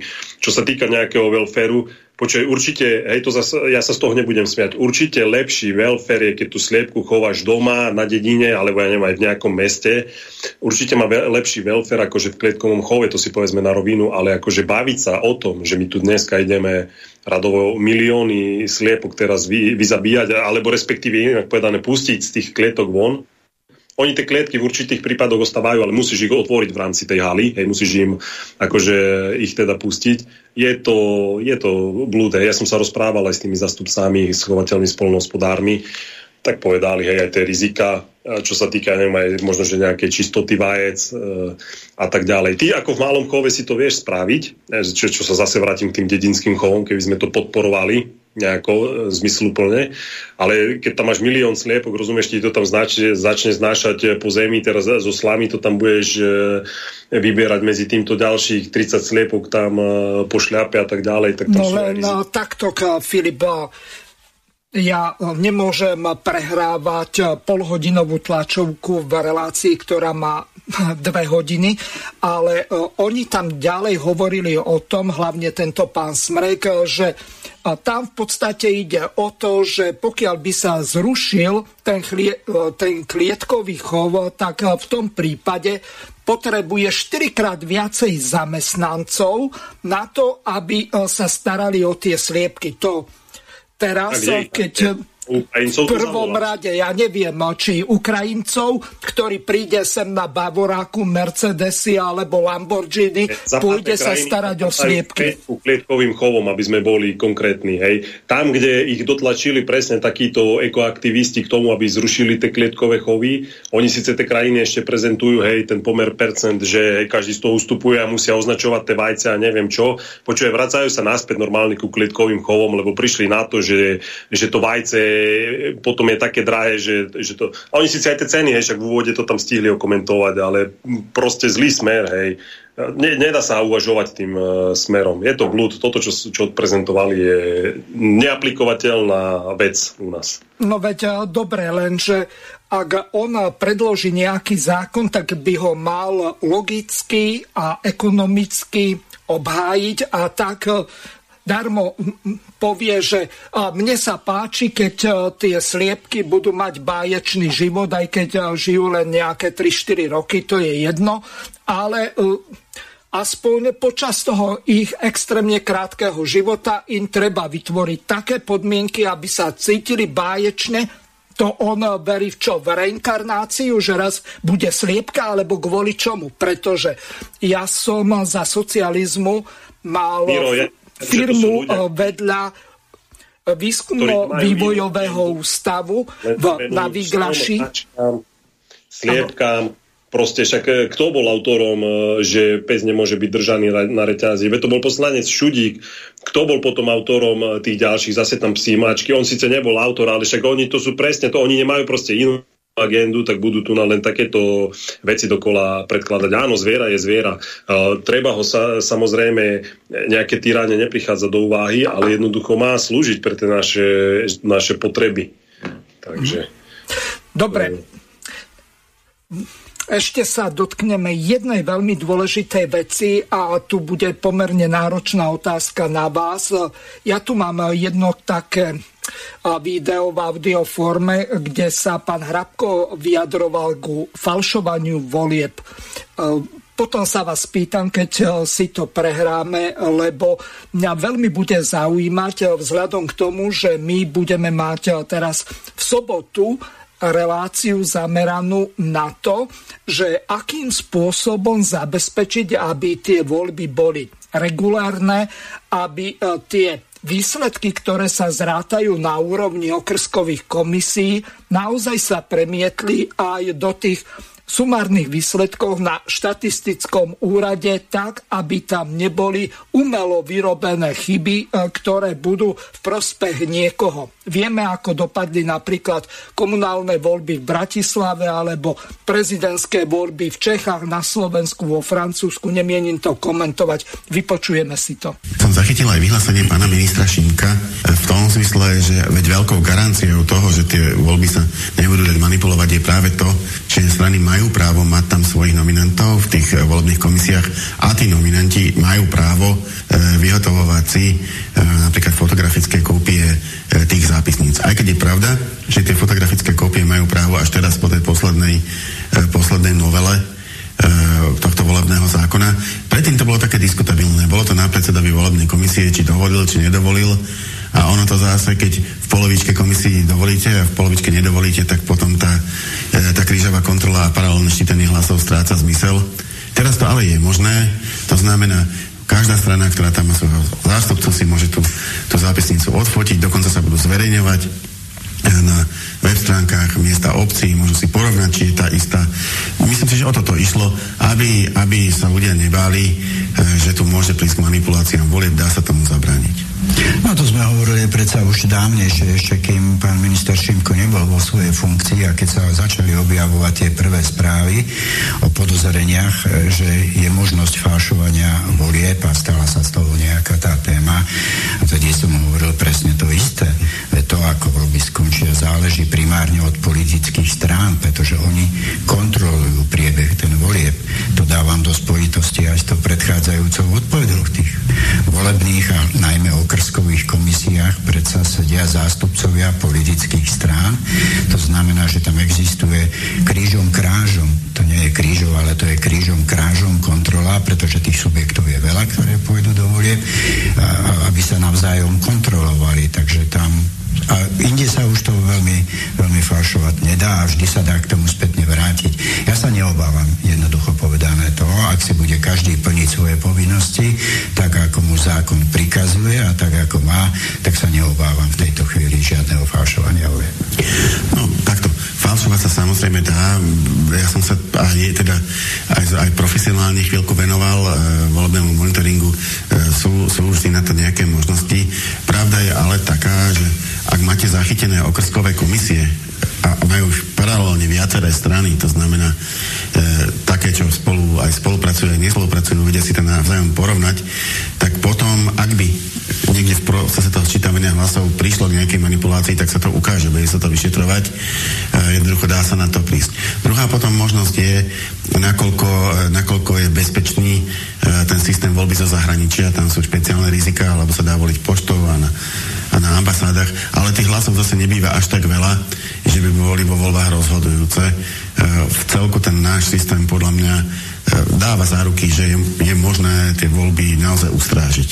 Ak bude, preto aj hovorím a môžem to iba zopakovať, ak bude robiť každý to, čo má a ak bude rešpektovať pritom zákon, existuje veľmi minimálna šanca na manipulo- manipulovanie výsledkov volieb. Tá najväčšia je naozaj pri voľbe poštou, lebo tam nemáte žiadnu istotu, že ten, kto to posiela naozaj slobodne a tajne hlasoval ak to preženie, možno pri ňom niekto stál a dal mu 20 eur a povedal, tak zakružkuj tam takú a takú stranu, tak to jednoducho urobil.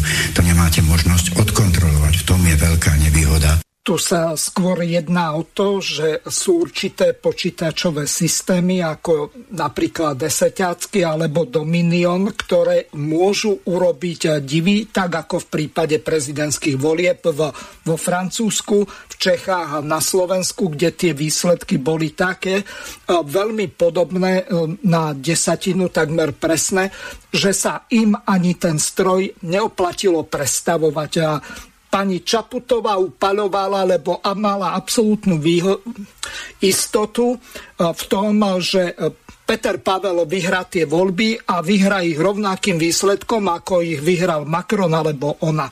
Čiže z tohoto hľadiska, ak sa to stane raz, je to náhoda. Ak sa to stane dvakrát, tak treba byť v strehu. Ak sa to stane trikrát, tak Zrejme je to tak aj z kombinatorického hľadiska, že sa jedná o podvod. Takže otázka na vás, ako strana SNS a samozrejme život národná strana sa postaví k tomu, že sa pripravuje a zrejme to naši hostia v sobotnej relácii. Permanentný prípravný výbor referend informuje, rozoberú do detajlov, dokonca tam bude mať hosti pána Stríža a pána Lučanského. Od vás, ktorí kandidujú za národnú stranu, ako Slovenskú národnú stranu, ako kandidáti e, strany Slovenský patriot, tak je to sa na čo tešiť, ale zaujíma ma, Filipa, takisto aj Juraj, môžete sa vyjadriť, či ste to vy na predsedníctve preberali a akým spôsobom by ste sa vy e, do tohoto systému zapojili, pretože vieme veľmi dobre napríklad aj e, z toho systému, ktorý E, spustili na svojej web stránke títo dvaja páni Lučanský a Stríž e, za slovenský patriot, že okrskových komisí budeme mať 6010 a viac ako 2900, neviem, 30 obcí, to číslo si presne nepamätám, tak bude povinné zverejňovať tie výsledky na svojich web stránkach tu by bolo dobré v úvode, keby si sa vyjadril, Filip, k tomu, ako vlastne skončil ten zákon, čo to tak dofušovali tí republikáni od Uhríka. Ten zákon je stále dofušovaný. Takže vieš, tam sa prijalo to, že komisia alebo obec potom musí zverejniť, obec musí zverejniť na svojom bez, webovom sídle E, zapisnicu o výsledku volieb a tam dali bezodkladne, čo má vlastne taký, taký široký záber, vieš, že proste ty keď to neohraničíš dňami, hej, že ja neviem, že e, do dvoch dní alebo do troch dní, ja neviem, hej, keď je víkend, že pokým tam na obci, tak tým to na web. Takže zatiaľ to zostalo stále tak, bolo povedané, že vraj v nejakom e, návrhu zákona, ktorý bude v druhom čítaní, E, to skúsia dať. Áno, poviem to tvorenie, akože taký, taký prílepok. Prezentujú to síce, že máme nejaký silný nástroj na, na tie voľby, ale nemáme proste, zostalo to takéto deráve, tak jak si to povedal.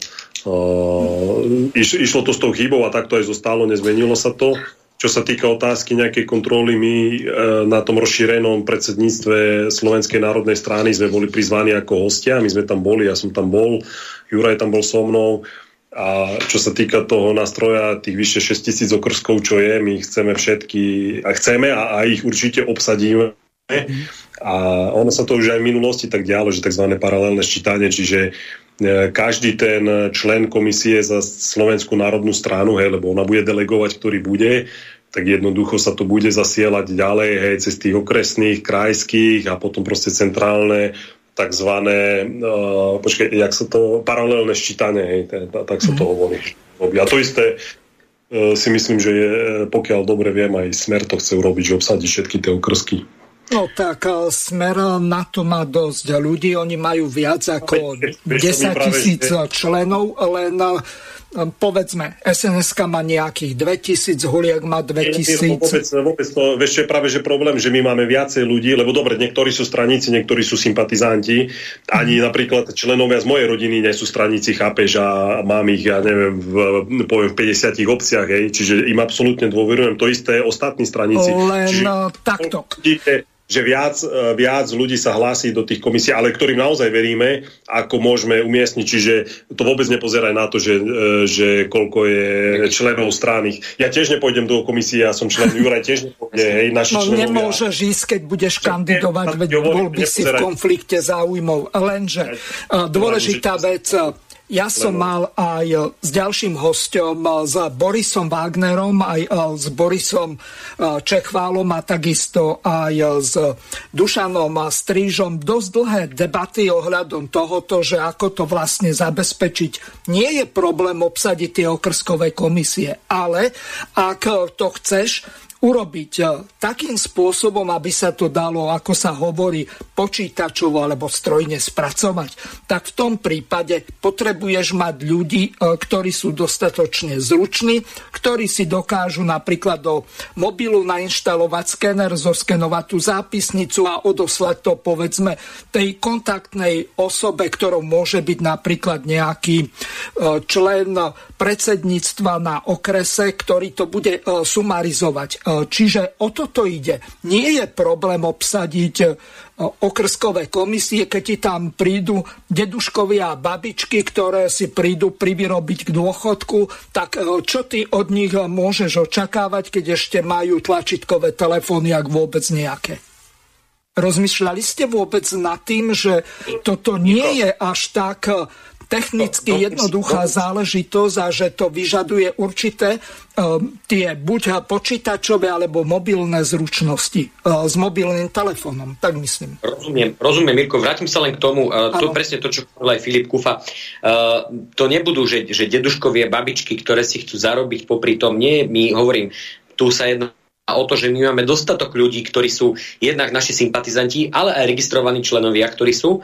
Máme uh, SNSK, Národná koalícia, Slovenský patriot, my, tam je spusta členov, to keď sa sčíta dokopy, tak to je na tisícky, na tisícky a plus ešte napríklad ich rodiny príslušníci, ktorí nie sú členovia na našich strán, ktoré sme sa spojili za Slovensko, respektíve nie, že strany sa spojili za Slovensko, ale teda uh, my ako osoby na kandidátke Slovenskej národnej strany a teda naši sympatizanti, ktorí určite pôjdu do okrskových volebných komisí a budú to kontrolovať a tí ľudia sú aj technicky zdatní, takže v tomto ja sa neobávam, že by do okrs- okrskových volebných komisí sme nevedeli nominovať ľudí, ktorí by naozaj vedeli pozrieť na to a dohliadnúť na to.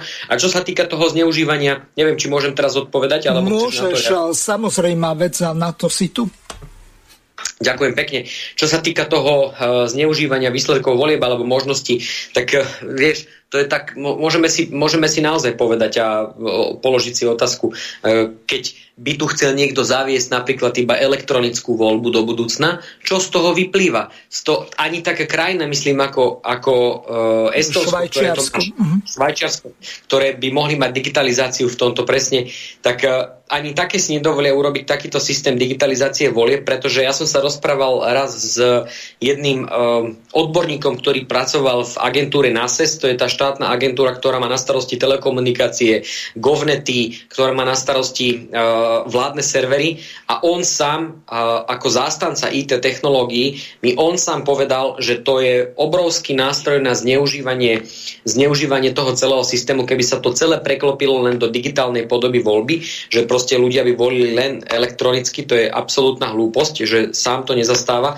A ja sa stotožňujem s tým v dobe, kedy máme umelú inteligenciu, kedy vyplávalo na povrch, že tu existovala a bolo to ČT24 o tom prinieslo spravodajskú správu asi pred dvomi mesiacmi, že tu bola firma, ktorá dostávala zákazky od rôznych globálnych korporácií, ktoré potrebovali ovplyvňovať verejnú mienku v rôznych štátoch NATO, aby tu verejná mienka v tých štátoch bola masírovaná na to, aby sa tam ich podnikateľský záujem, alebo napríklad nejaký e, nielen e, podnikateľský, ale aj ideologický záujem, aby sa presadil v tom štáte, tak tá, tá, tá umelá inteligencia disponovala s niekoľko tisíckami profilov na sociálnych sieťach, ktoré spravovala umelá inteligencia, ktorá sa však uh, plne bola až, až, až nerozoznateľná od toho, že či to píše automat, alebo to píše človek na tom Facebooku, na tej sociálnej sieti. A takým spôsobom oni sa vlastne tieto, fej, tieto falošné profily, ktoré v podstate riadila umelá inteligencia, aj bolo ich niekoľko tisíc,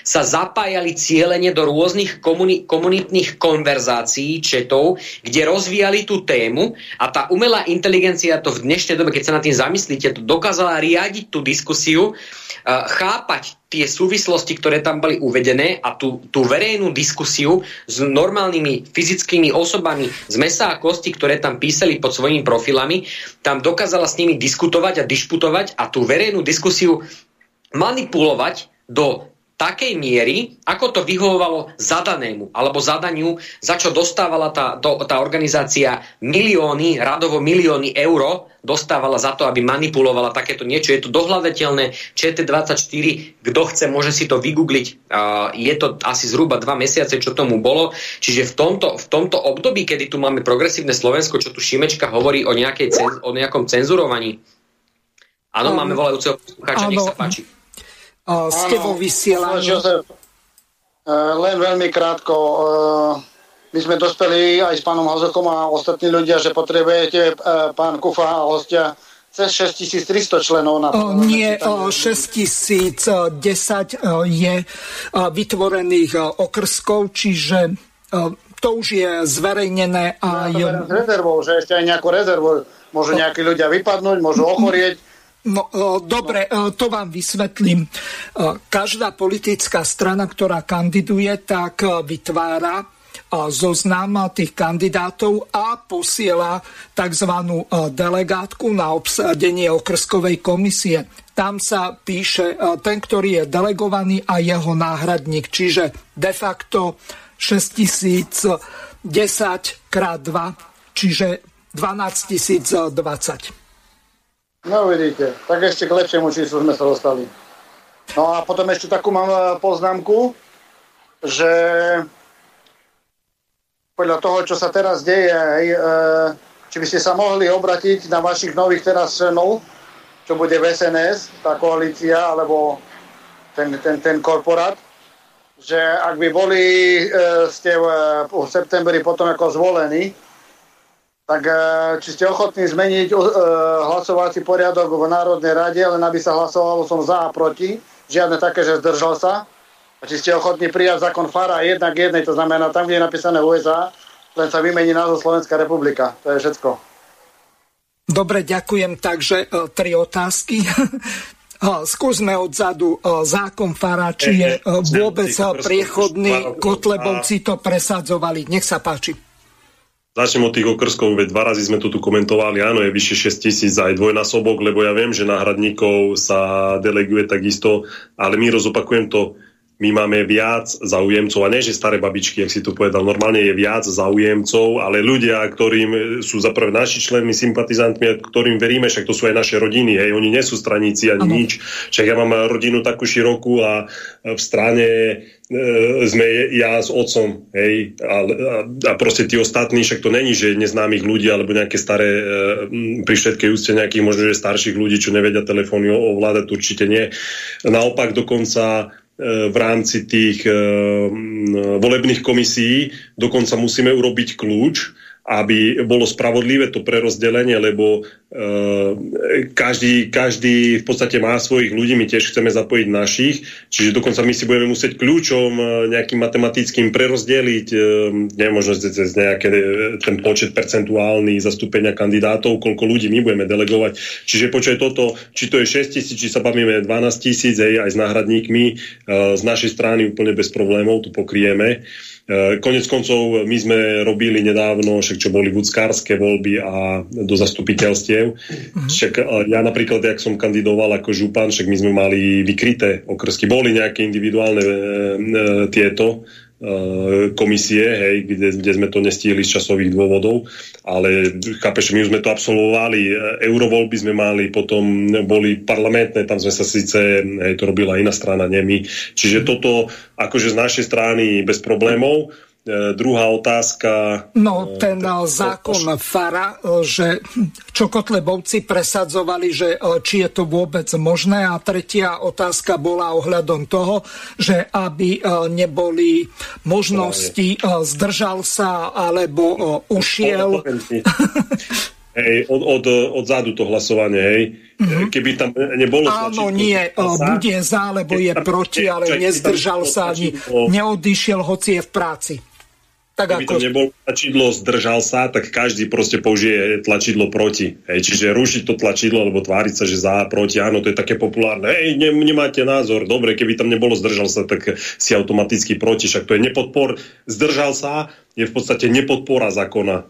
Hej, čiže to si treba na rovinu povedať. Čo sa týka tej možnosti, áno, ty tam sedíš takedy fyzicky a neprezentuješ sa, čiže zničíš kvórum. Dneska to tiež spravili niektorí poslanci pri tých mm. zákonoch, lebo chcú byť alibisti, ale ono, počuje, to každá minca má dve strany. Da kedy nám to pomáha, a kedy to pomáha tej druhej strane. Čiže počúvaj, to je, zrušiť sa to nezruší, hej, to je, proste rasti to e, prinesie tebe dobrý výsledok raz ti to nemusí priniesť. Hej. Čiže na to by som sa vôbec e, nepozeral na to hlasovanie alebo rušenie tlačiteľa. Keby sa aj zrušilo toto, zdržal sa, no tak e, nebudeš hlasovať, zdržal sa ale pro, alebo proti, alebo sa iba prezentuje, že zdvihneš kvórum, čo je v, v konečnom dôsledku, dôsledku stále len proti zákonu. Keď sa prezentuješ, keď si proti, alebo zdržal sa, to je proste jeden balík, že nepodporuješ zákon.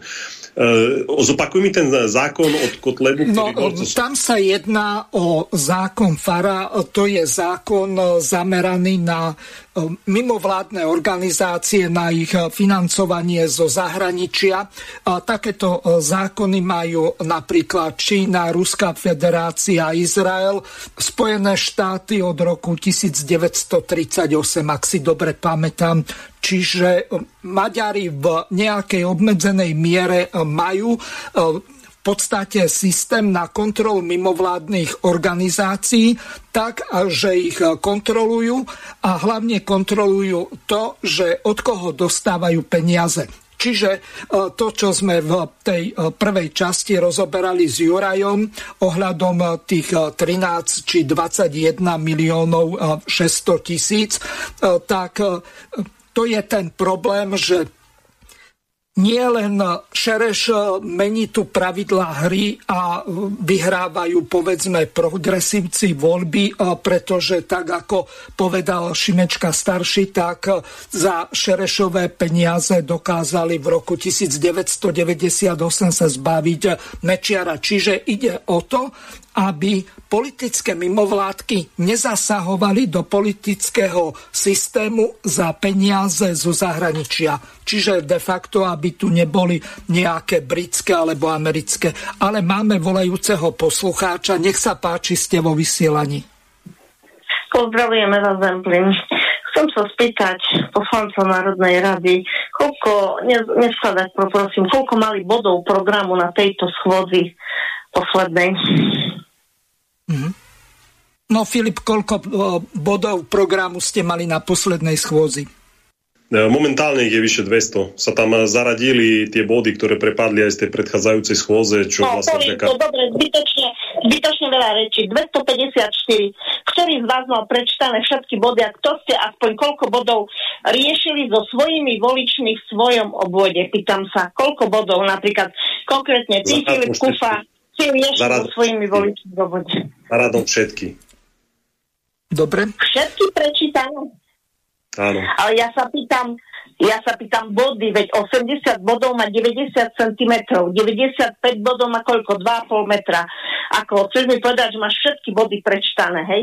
Lebo to je koľko tisíc strán to bolo. Jeden bol tam na 8 strán, ďalší na 160. Tvrdíte, že to je niekoľko tisíc strán, to len dokazuje o tom, že nemáte o tom prehľad, síce nejako ostro tu vystupujete a týkate mi, ale tie zákony sú niekedy o jednej vete, o zmene jednej vety, tak neviem, že či si vy neviete napríklad prečítať jednu vetu, alebo hoci kto iný, to vôbec není ani meter, ja ani 3 metre, veľmi dobre prečítať, viem si veľmi takže... dobre prečítať vetu. Viem, že 90 napríklad bodov bolo 90 cm, preto sa pýtam, koľko zákonov, kto z vás má prečítaných 10, 20, prekonzultoval som ich s odborníkmi, bol som niekde, prišli za mnou ľudia, iniciovali, koľko zákonov máte prečítaných. Som presvedčená, že nikto z tohto parlamentu nemal Čúvajte, Ja nechápem, prečo tak vyskakujete, som vám teraz povedal, za radom to riešime všetko. Čo si myslíte, že sa akože pozrieme, a však daj, ak si postlačam tlačidla, ne, raz, dva, tri, každý siedmi dám za, každý piatý dám proti, jedný sa zdržím. Čo, čo si myslíte, že tak funguje hlasovanie pre pána Jana, však ja nechápem, som vám na začiatku povedal a, a proste dobre, máte nejakú svoju teóriu, silu mocu tu na vyrývate, ale nechápem prečo. Neprázdne teória. Dobre, dobre, majte sa pekne, všetko dobré. Ďakujem veľmi pekne poslucháčke a na budúce treba volať od pol siedmej do tejto relácie, lebo potom, keď to vyjde dve minúty pred koncom, tak je veľmi málo času na to, aby hostia dokázali zodpovedať dostatočne. Juraj, máš na dve minúty záverečné slovo. Nech sa páči. Alebo rozdielte si to spravodlivo po minúte s Filipom. Ktorú sme mali. Prešli sme v podstate a zanalizovali sme, ako si nám ty dal otázku o tom, čo si myslíme o Čaputovej, čo si myslíme o súčasnej vláde, akým spôsobom postupoval parlament. Ja len poviem to, že sme demaskovali v podstate každé ministerské kreslo, ktoré bolo obsadené Čaputovou, Zuzanou Čaputovou, Čaputovskou odorovskou vládou. Ukázalo sa, že sú tam všetko nominanti, ktorí potrebujú podporovať toto progresívno-liberálne ťaženie voči národnému štátu, národným záujmom a, a môžem povedať aj to, a to sme sa myslím, že nedotkli tej témy, že oblepili touto kampaňou ktorú tu mali takúto štvavú kampaň za slušné Slovensko, tie čierne billboardy, ktoré si pamätáte, tak idú oblepiť a už sa prvé billboardy objavili, že prvé, prvého desiaty nevíde na Slovensku slnko a podobne. Písal o tom náš predseda, respektíve Tomáš Taraba, o tom písal na svojom facebookovom profile.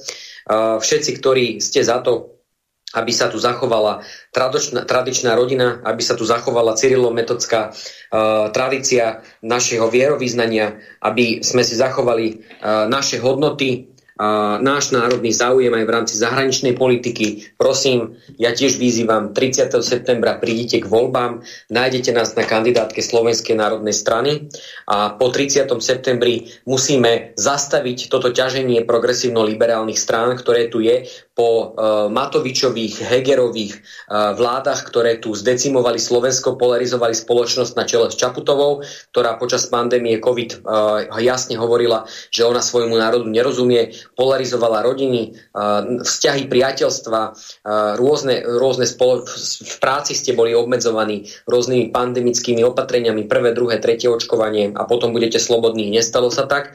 Tak títo progresívni liberáli tu by po 30. septembri pokračovať v polarizovaní a zničení nášho národného štátu. Prosím, 30. septembra príďte k voľbám a voľte nás na kandidátke Slovenskej národnej strany. Voľte národnú stranu. Ďakujem veľmi pekne Jurajovi Moravčikovi a Filipovi Kufovi, ktorí boli hostiami relácie politické rozhovory s Tomášom Tarabom a Jurajom Moravčikom. Prajem vám príjemné prežitie zvyšku večera a lúčim sa s vami. Najbližšia relácia, tak ako som povedal, tak bude v sobotu o 20. hodine a budeme sa venovať paralelnému ščítavaniu hlasov, takže vás pozývam počúvať túto reláciu. Do počutia. Pán Filip Kufa, Juraj Moravčík, pozdravujem. Pekný večer všetkým. Večer. Myslel som, že ešte budem mať aj ja minútku, ale Vysielací čas dnešnej relácie veľmi rýchlo uplynul, tak sa s vami zo štúdia Banska Bystrica Juh lúči moderátor a zúkar Miroslav Hazucha, ktorý vás touto reláciou sprevádzal. Vážené poslucháčky a poslucháči, budeme veľmi radi, ak nám zachováte nielen priazeň, ale ak nám aj napíšete vaše podnety a návrhy na zlepšenie relácie, lebo bez spätnej väzby nebudeme vedieť relácie zlepšovať, za čo vám opred veľmi pekne ďakujem. Do počutia.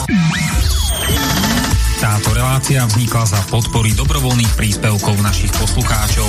I ty sa k ním môžeš pridať. Viac informácií nájdeš na www.slobodnyvysielac.sk Ďakujeme. Thank you.